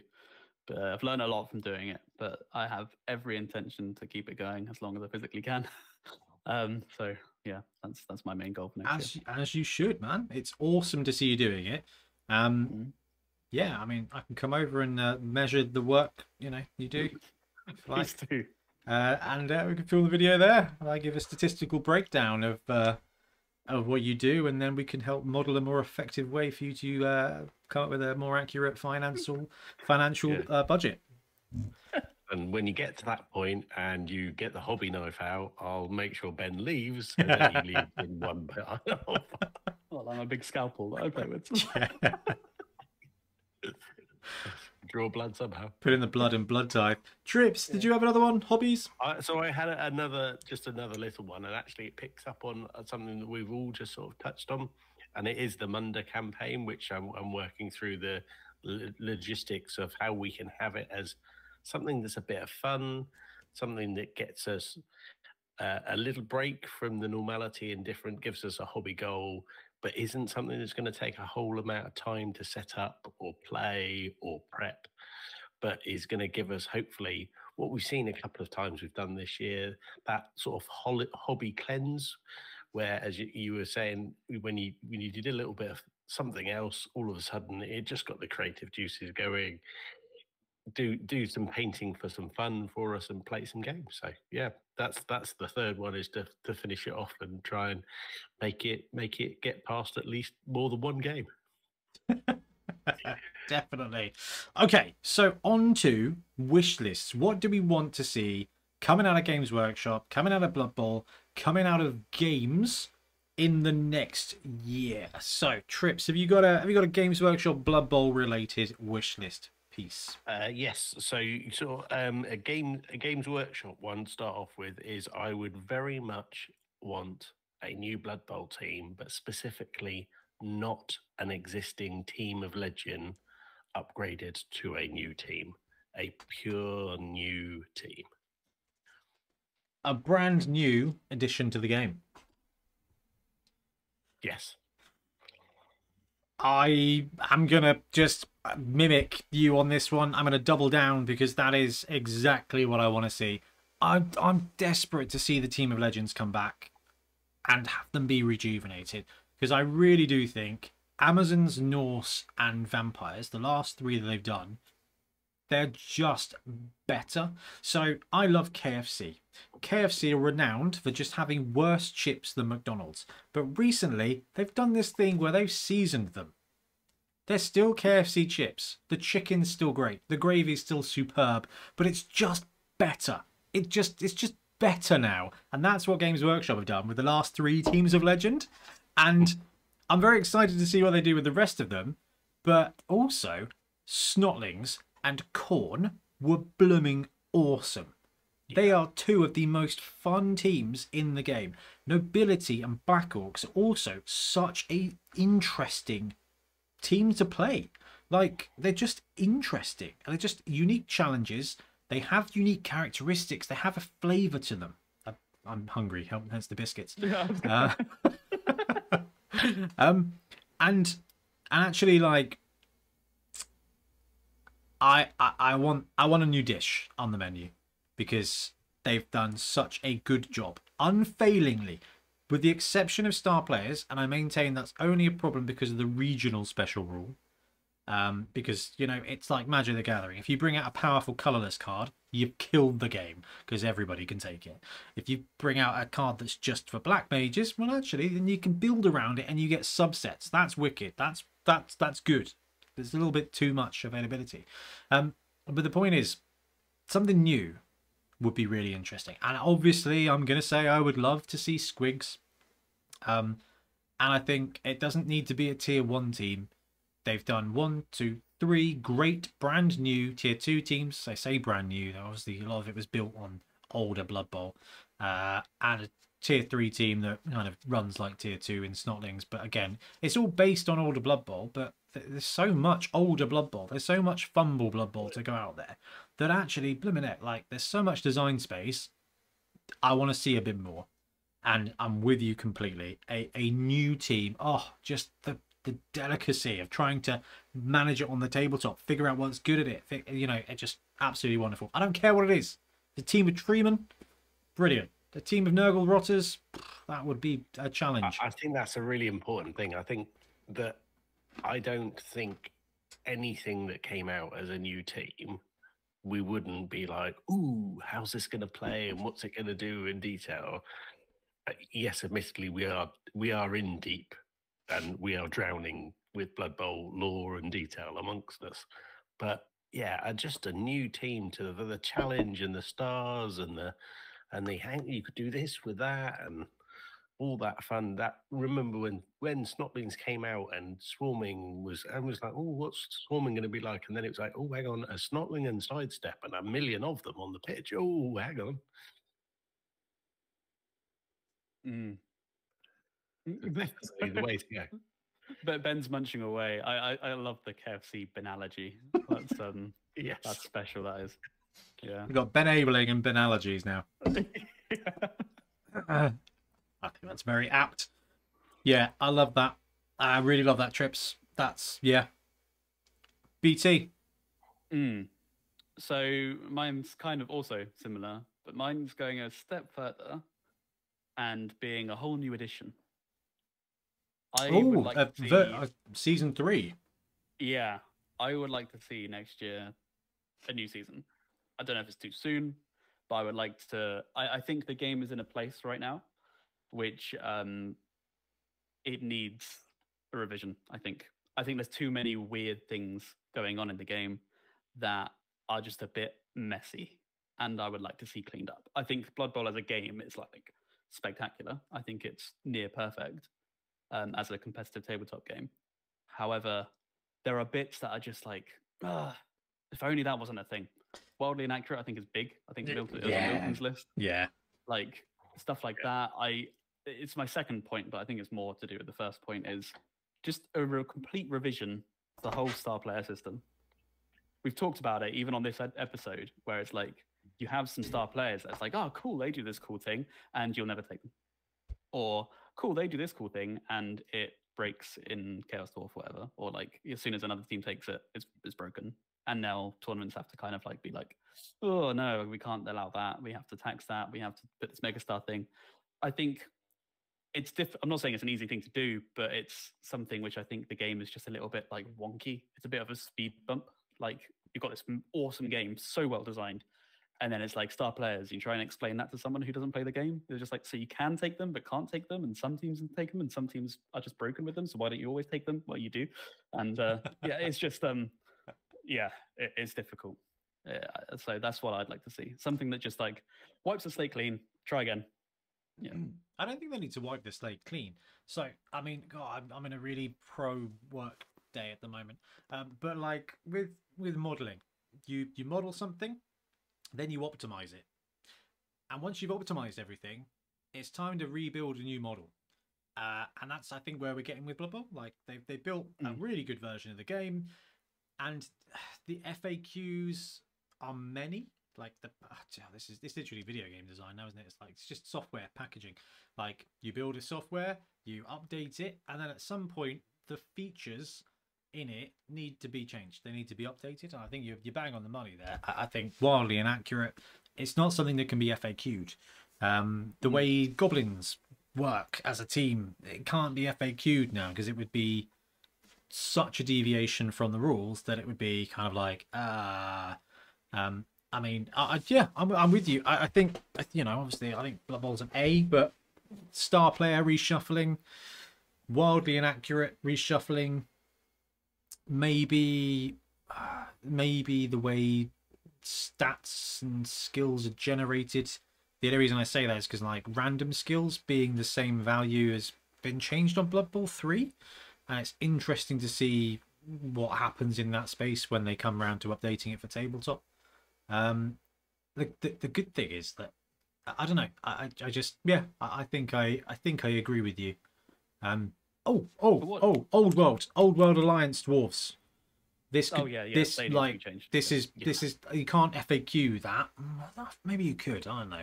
Could you? I mean, they change more stuff Remove. for forty K, don't they? Yeah. It's... yeah. You just yeah. print out a new list for them. Basically. Yeah. Remove but... pages thirty-five through forty-three.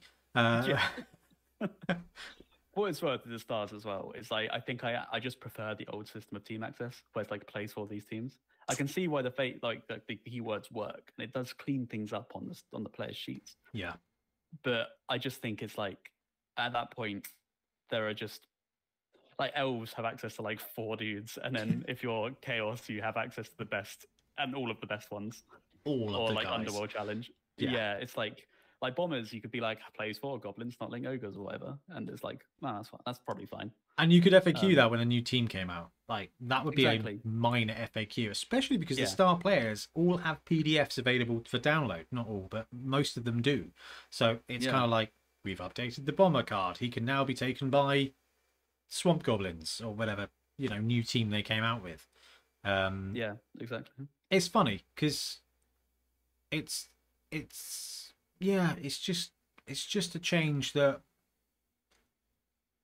I the I I don't want to be like a grognard, but like the old C R P days were pretty sweet because you had one page and you had your team, and then you had the star players that were available with all their stats, and it was really cool because then you could be like, oh, Amazons, uh, what team, what stars can I take? Mm, I don't know, that's cool. Can I fit her in? Yeah, okay. Anna, Amazons and Roxana, and that became a thing.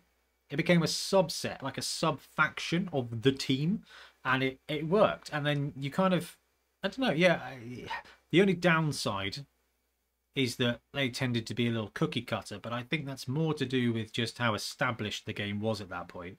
There was like, oh, Amazons, I'm assuming you're taking all guard, all block, and Roxana. Yeah, cool. But then again, is Hackflam any different? Is is is Bomber Spam any different?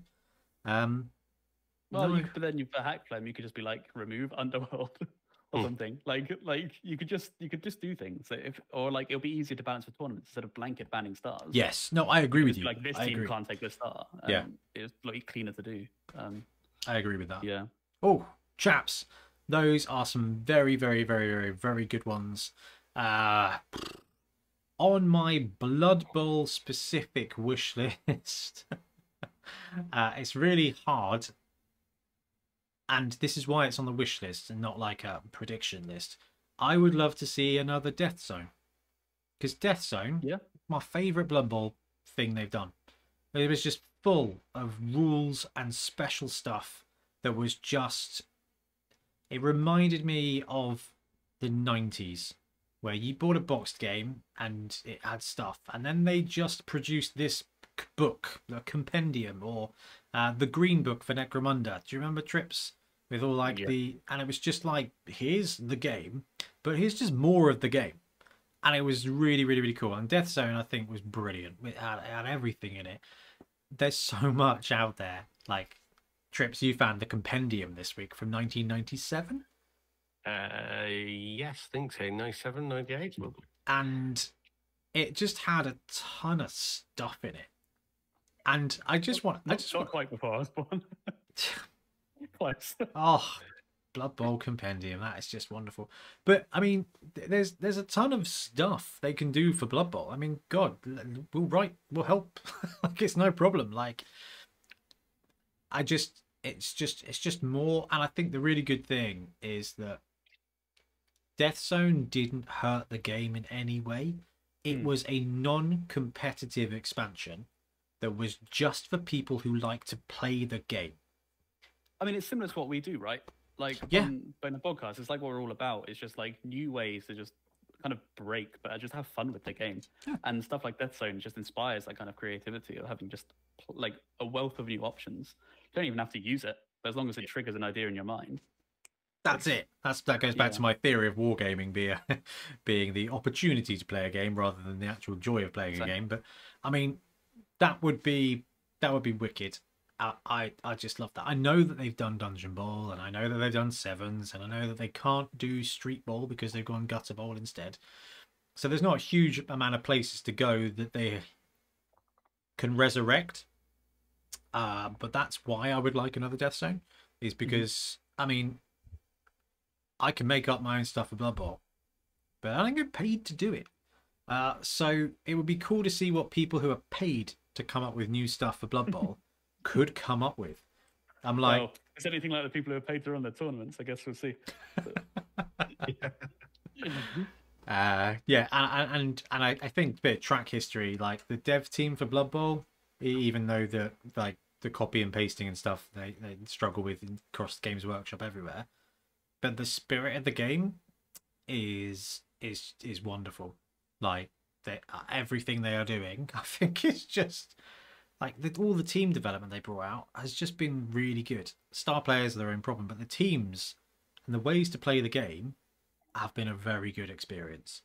And I just I just want more stuff, and Death Zone's a perfect example because they can just chuck a whole bunch of stuff in there that they don't even need to make models for. They don't even need to do stuff yeah. for. It's just like, here's some other fun stuff to inspire people to play Blood Bowl. And that that would be my Blood Bowl wish list, on top of uh, getting rid of wildly inaccurate, fixing stars, and bringing out more teams. The cosmetic D L C of Blood Bowl. Yeah, I'll, give me some Warpstone. yeah. and, and ironically, I had that on my list, but not as Death Zone. I had it as bring bring out a compendium with all the like alternative rules. And I particularly wanted to see something around like the old draft rules, which were the crash rules in here, or or rules around sort of eternal teams and how you keep them going, or like a proper Chaos Cup and how that would work. So a tournament that is a pure tournament but doesn't have resurrection in and that kind of thing. Just something that you, you go, I'm going to read that again because it's just got you creatively going, but it hasn't broken your league. It hasn't broken the tournament you're going to, but has just given a real bit of flavour that you're like, ooh, I want to see how that works. And it's yeah, it's cool to see the the correlation here. Like we, we just want new experiences in in and on the table. That's why we love the idea of new teams and new ways to play, is because it just creates new challenges and new puzzles within the same space. It's like having a different Wordle every day. Like the game is the same, but what's happening is different. Uh, I, I love that. Yeah, absolutely love that. Right. Anybody else have any Games Workshop wish lists? Pieces. Uh, no more Games Workshop ones other than what we've already covered. What did Milton say? Good point. Let's have a look. Uh, yeah, pretty much the same things as us. New team release. Yep. He said the teams of Legends to be revitalized. The Trough Tiles and one for like S L A N official rules wise, which I think is pretty aligned with what we want. Yep.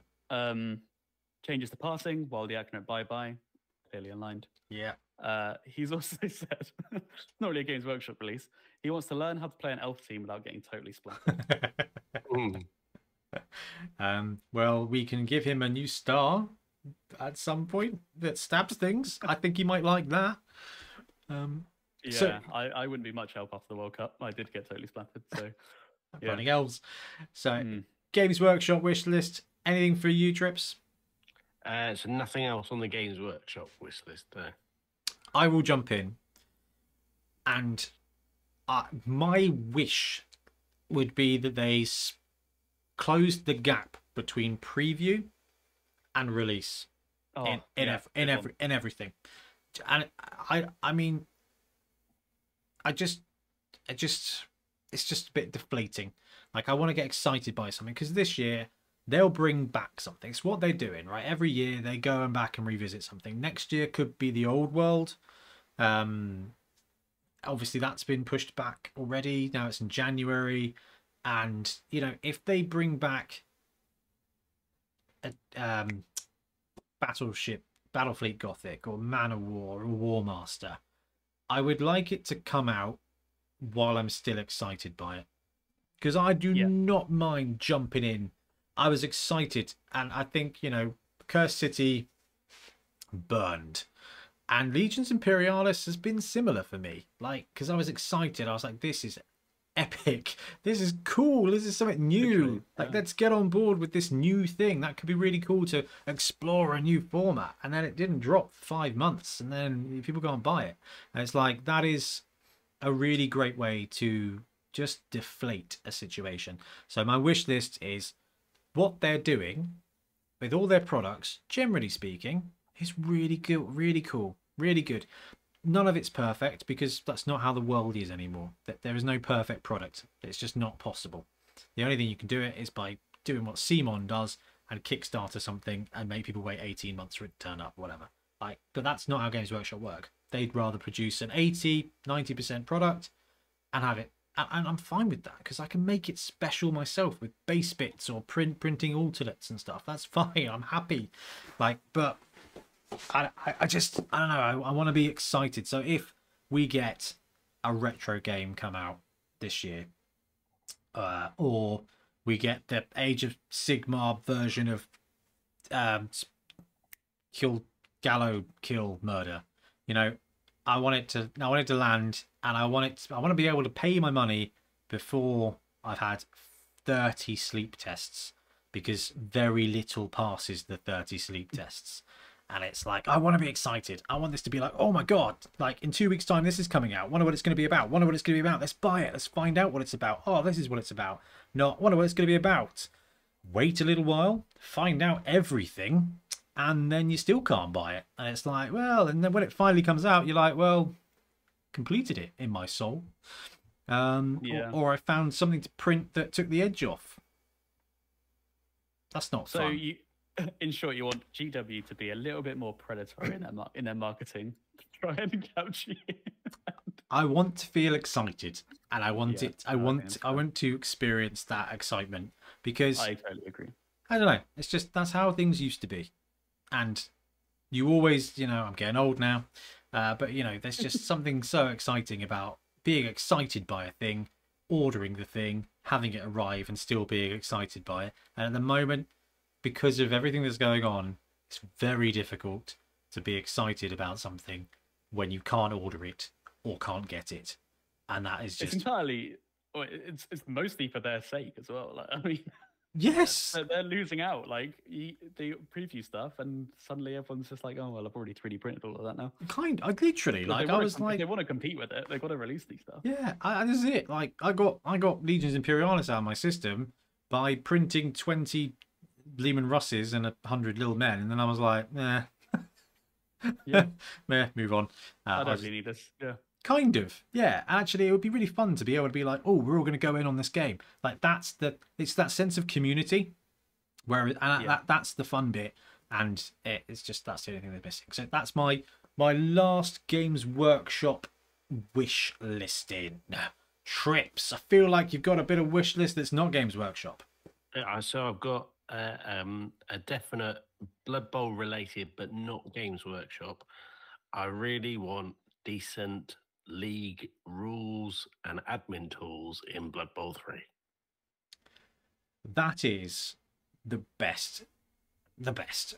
I agree. And I, yeah, man, I, I could not agree more. Like this year, we've got to assume it's going to come at some point this year, and it doesn't land till summer. Like, it would be amazing to actually finally have a Bonehead Podcast Blood Bowl three league. We could do, we could stream games. We could have a cup. We could even three D print a trophy and send it to them. Ben can paint it. I can print it.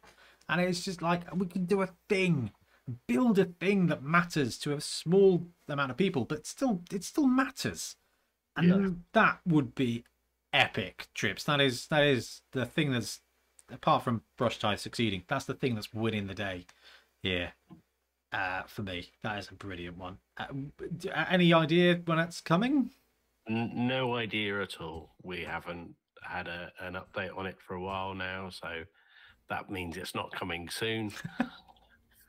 I just, uh, yeah, it would be the reason to really play a lot or, and to get a player base, and there's there's a real... call from the community for it, and I think there's a lot of people who would love to see it and play it and and have that great debate of, oh, my team have done this and they've been wrecked and that player is going to miss the key game and that's I think it's much required. That's the story element of Blood Bowl is just so good, and at the moment we don't really have a way to enjoy it particularly well. Um, and that would massively help with Blood Bowl three. Uh, yeah, love that. B T, any more wishes? Um, yeah, I, I think I, I don't know, don't know how much I want to touch on it. I, I've put it down, uh, development or evolution, or the N A F. Ooh, what do you Ooh. mean? Just that, I think. I think it's been archaic for a decade now, and it's kind of partly with the website and the way like all those tierings are handled, but I just want to see something that's like just a bit more exciting, especially being a younger person in the game and being nearly thirty, that's saying something, but like to engage with, um, just to engage with the whole tournament scene. I, I love it. I love talking to people. I love seeing people at tournaments, and I love playing with them. And I think it's kind of a shame that the system that we have to engage and get excited with it is like an old text-based, well, to like it's just like like a, an H T M L website or Talk Fantasy Football, which is just an old forum. It's like it's just I want to see snazzy new stuff like TourPlay. I want stuff to be quick. I want st I want rankings to be like on an app. I want people to just like bring these up in a nice interface. I want people to have things which encourage them to challenge and to like overtake people, and have this just so much easier to interact with than it currently feels like emailing your dad. Yeah, it's just yeah. I all right, that beats my K F C analogy. Um, oh. I don't I don't know if the Lamp of Wishes can do that much. Um, like we're generally speaking, we're we're pretty pretty pro N A F because people out there en enjoy do. it. Uh, I love that they keep this tournament scene going. The World Cup was immense. Mm. I, I love that that's a possibility. Like I, I don't want to see that. I, it's not like I want to. Like N A F be gone. I, I really appreciate how much it does for the community. I just want to see some bits modernized, man. I know it takes time, effort, and money, but the community's great and huge. And I think branching out, reaching out, like a TourPlay can do it. Yeah. Now, I know. I know that this is potentially one of your favorite things and favorite words, Ben, but is this is this something where privatization will help? It's not healthcare. Is that bait? Is that bait? it, or incorporate the now? No, no, no, no, no, no. But I mean, the the N A F is able to stand static in many ways because that's what most people want. Uh, because it's pretty good. Like, I mean, you and I just have this discussion many times, Ben, around like, well, we got it to an eight out of ten. That's that's good enough for now. I don't think it's an eight out of ten. I think it's a six, a six point five. Because of that that element, and I think that that leaves that little bit of like uh, Games Workshop for the most part, their releases probably about eight nine out of ten on average. Mm. Like yeah, this is what I mean. Like you give me an eight out of ten. If I want it to be a nine, I'll put in the effort. Otherwise, eight out of ten's cool. Eight out of ten's perfectly good. Six out of ten, where you you are left with obvious obvious things where it's just like ah, oh, wouldn't it be better if it's just better? Like, it's just a shame it's not better. Like, I don't understand why it's not better. It's really difficult. And I wonder, and I'm not proposing this in any way, shape or form, because I don't know, it, I, the N A F does a great job of centralising the results in a superb... It's not a superb way, though, is it? No, that's the issue. I, and I, but I wonder if it's because it's the only one. It it's There's no competition, therefore there's no requisite. And I, and I wonder if we're at that static point, because the six out of ten that it is now used to be a nine out of ten twenty years ago. And it's just the ten got bigger, and because it was the only one, and it is still the only one really, with the exception of TourPlay kind of nuzzling in, there's, there's no need. And it's always going to be challenging with the N A F because there's so much history. But I, I don't know what the future of Blood Bowl is going to look like, because we are uh, something that's been really prevalent in this edition is the percentage of new players that are coming into the game from Games Workshop. Historically, people came into the game through their wargaming club into the N A F, and that was how they got introduced to Blood Bowl. Now, we've seen it constantly at so many of our tournaments. This is my first tournament. I went to my local Games Workshop, my local store, I picked up some Blood Bowl, uh, and then and then you're like, you member of the N A F? And they're like, what? Who's, mm. why? Who? I, I don't really understand.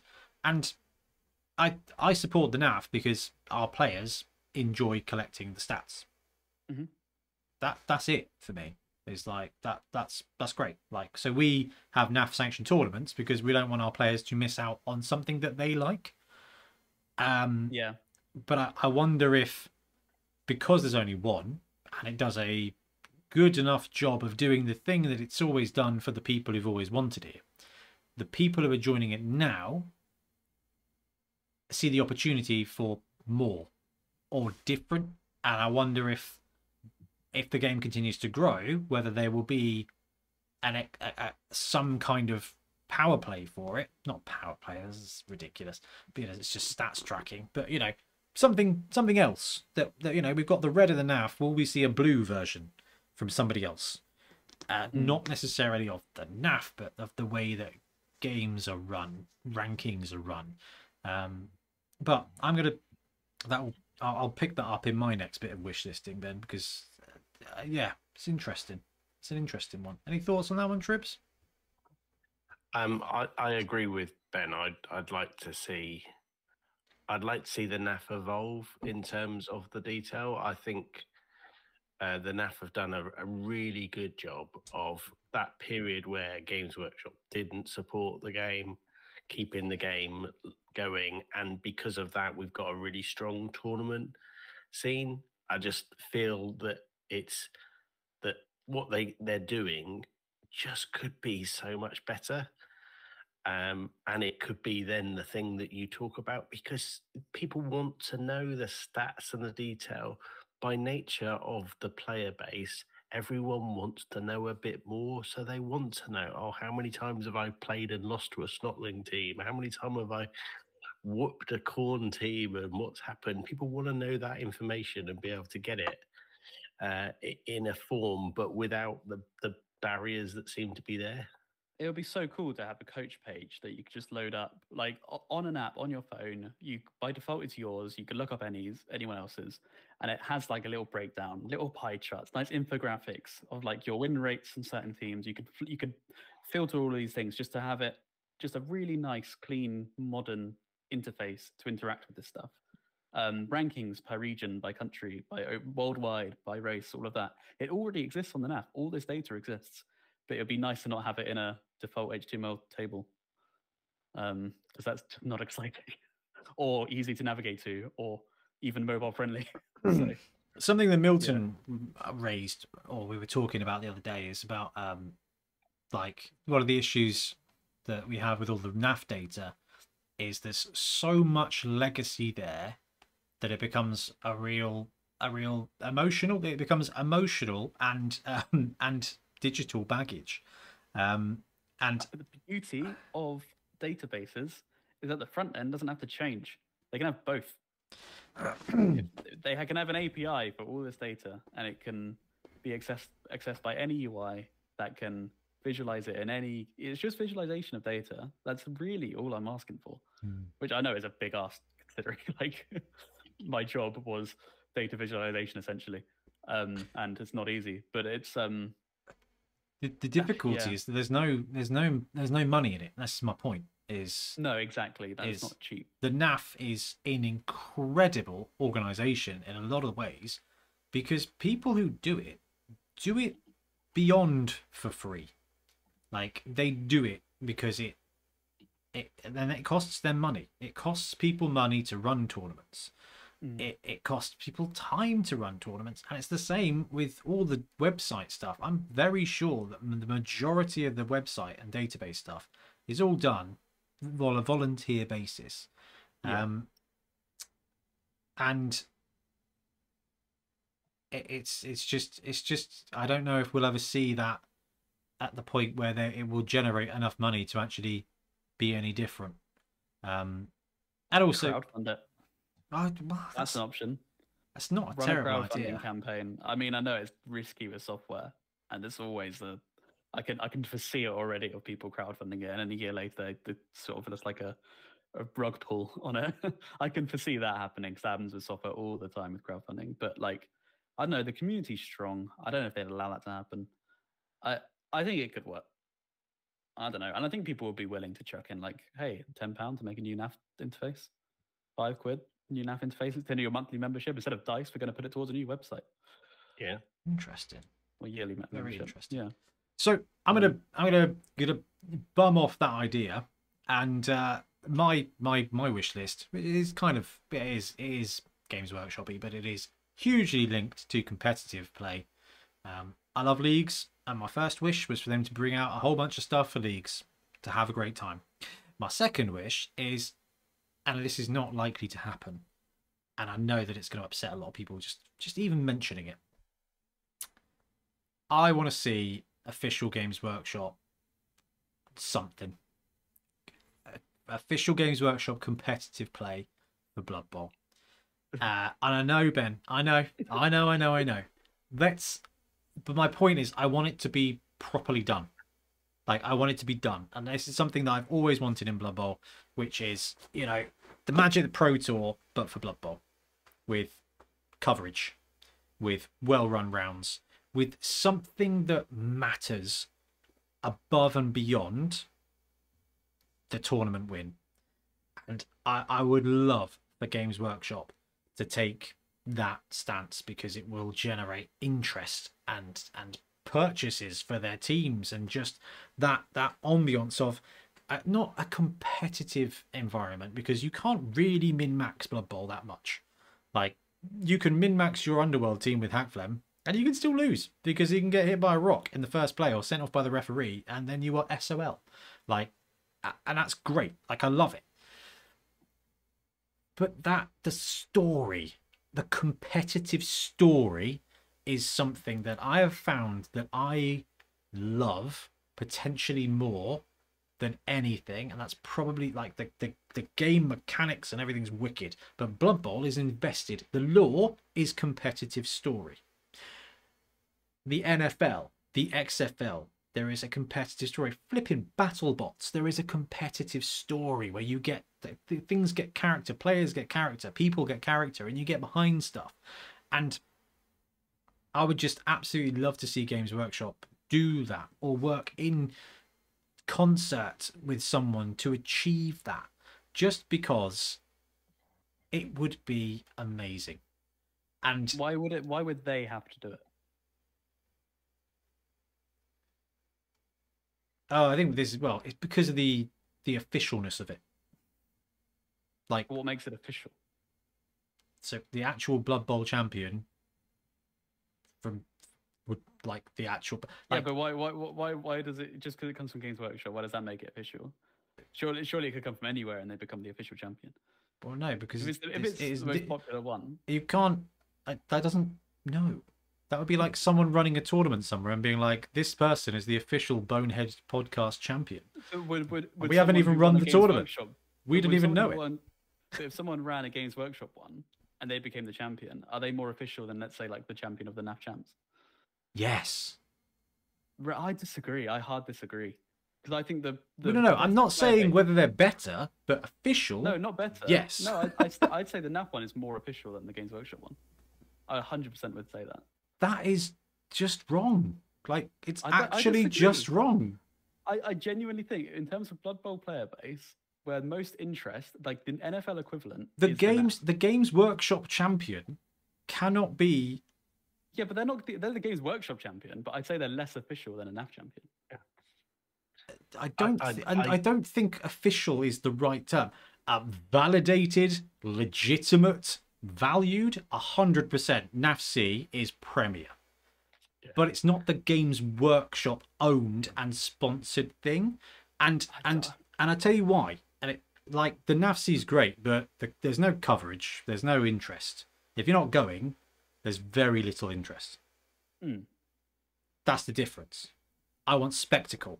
I want people who don't play Blood Bowl, who aren't at that day, to be interested by it. And that's the thing that we don't have in Blood Bowl. But I, I'm, I'm thinking of like forty K as an example. If someone won like L V O, I I think that's a much bigger deal than someone winning some Games Workshop one they ran. I can't even remember anything. But, but my point is, if you weren't at L V O, you wouldn't know anything about it. You wouldn't know what list they were. You wouldn't know, know who they were. I think it gets a lot of coverage. I think it gets a lot of coverage, or like Adepticon and stuff like that. Not as much as if Games Workshop themselves were doing it, because then, and this is the... I really don't think so. I think Games Workshop drops the ball so often.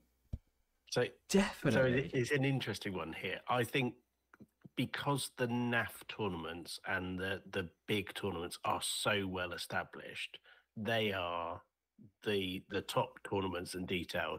And I and I think it would be great if there was an official, and I think official is probably the best word, uh, Games Workshop tournament schedule and set, rule set and detail.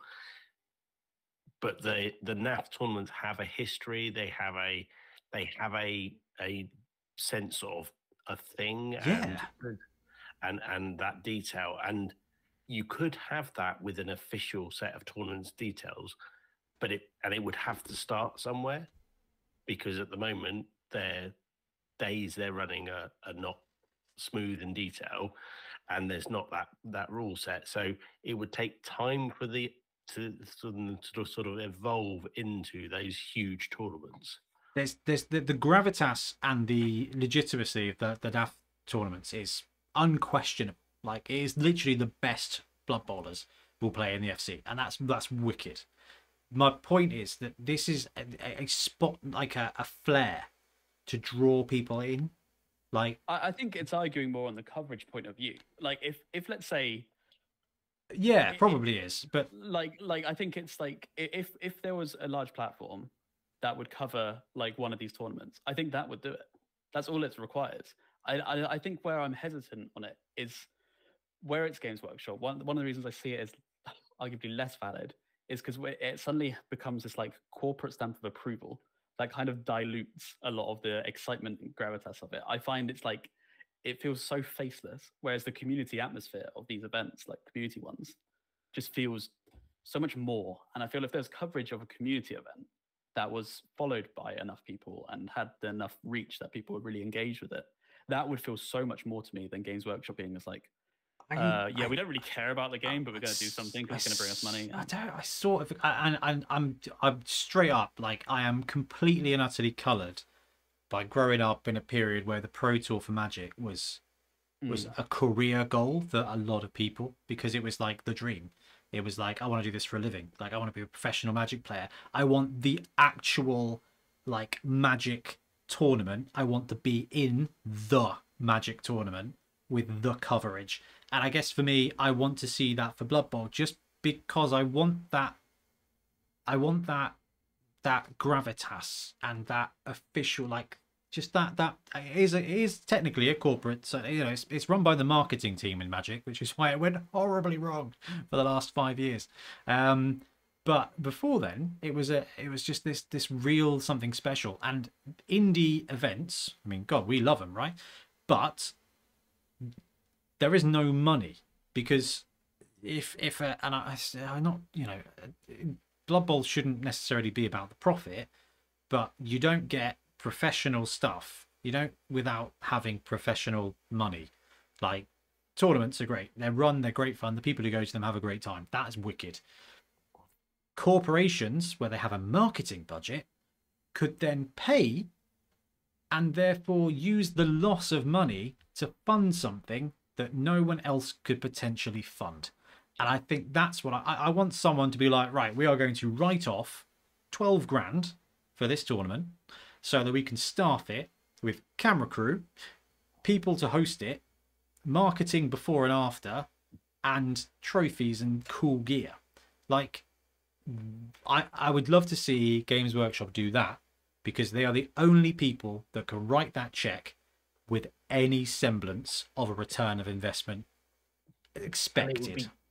Good if they could do that in a similar way to, and, and I can't believe I'm going to do this, I'm going to praise Blood Bowl three for their end of season tournament, where you've you've had to win something to get in, you've had to have the top races or something. If they had a series of tournaments or ones that were officially sponsored, like they've had for forty K and and and, and the other games this year, where you sort of get the golden ticket to yeah. the finals, and then that was the big coverage thing. That would that would be amazing. I think though that something like the World Cup, there is going to be nothing else like the World Cup for years. It would take years to build up a player base and a history and a event feel. What we got, and and this is clearly third hand because we, we yeah. it was uh, it was one of us was at the World Cup and uh, having having fun and reporting back. But that that was such an impression of what was good about a massive non-official tournament. So what I hear that, and with like the funding stuff you were saying, Ben, I I, I was just. I just bring it up here, what happened with StarCraft two. Here's a good example. So there was the World Champion Series, the W C S, which I think was the biggest thing, and that was sanctioned by Blizzard. So Blizzard ran that for StarCraft. But then as soon as they stopped caring about StarCraft, they just ditched it. And someone else comes in, and now it's like, it's the E S L Pro Tour. It's run by a games company called E S L. And like, it, like, this is still like a massive deal, especially in like South Korea and things.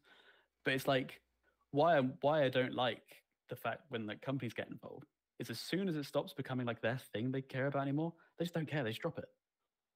And, and like if this was run like a bigger thing by someone else to begin with, it would just kind of keep growing and growing. It's like the thing that they're focused on doing.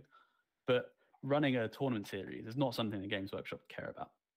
It's not something they would want to care about. It doesn't bring them immediate revenue. And I can kind of get that. Like from a company point of view, it's not super profitable, I can't imagine, or it's especially like oh, yeah. it might be long term profitable, it, it, but short term again. Yeah, that's it's a, it's an about. obvious marketing cost, and that's that's yeah. kind of my angle. That's why, because I mean, crikey, I just I this is everything that I I'd want to do. We've streamed some tournaments, and it was not really worth the effort. Not, and I don't mean that from a money point of view, but we got more views just us three hanging out playing a a, a game. Uh, for four hours, and that people enjoyed that, and then some people enjoyed the tournaments, but it was it, there was nothing, people weren't that fussed by it, which is really interesting because we did it several times to try it because I wanted to do it because I was like, we can do this, um, and it just it's just the there's there's there's like something about it being on the main channel that is just quite quite cool. Um, yeah. And that's why it's a wish list, is because I'm one hundred percent aware that this will probably never happen. And if it does, it will be lackluster and covered in two Warhammer community articles across the entire year. True. And yeah. that is a shame. And that is why we are running our tournament series next year, to add a bit more of that gravitas. And by the point this has come out, I'm hoping Entoyment have agreed all the other dates so that we can... I'll put out a little video on the feed and everything so that we can confirm it, because there is something to a season, and yeah. there's something to a season. And like you said, Ben, like if we want to do something cool, the Games Workshop are probably just not that well invested to do it.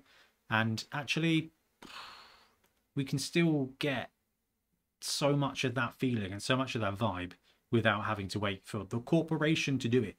Um, And I work in a corporation, and you, you've got that return of investment just simply because you have to be wise with a corporation, because otherwise people lose jobs. Um, and actually, that's why Blood Bowl, I think, has grown and been so strong, is because there's a big enough player base for solos and third parties to make a living. Group fun. You know, all those guys to, to do stuff and make a living. But there's not enough money for a thousand people corporation, potentially. And it's, it's an interesting one. Anyway, that was my wish list, and it will always forever be a wish list, is a pro tour for Blood Bowl in the same way that Wizards do it. I'm aware we're running a bit long, guys, so uh, but uh, it's always oh, nice to chat. That could have been a whole debate episode, that one. Uh, we, we might have to do that. I already have. Potentially. Any more for any more on the wish list? I think that's it. That's covered mine. I do just, yeah. I do want to find a way I, this is this is my last three minute ramble. I do want to find a way to get Blood Bowl a bit more mainstream. I don't know what it is. I don't know how it how it can be done. And I think it's doing brilliantly when it comes to growth at the moment. Whether it's Blood Bowl two, Blood Bowl three was not the promised one.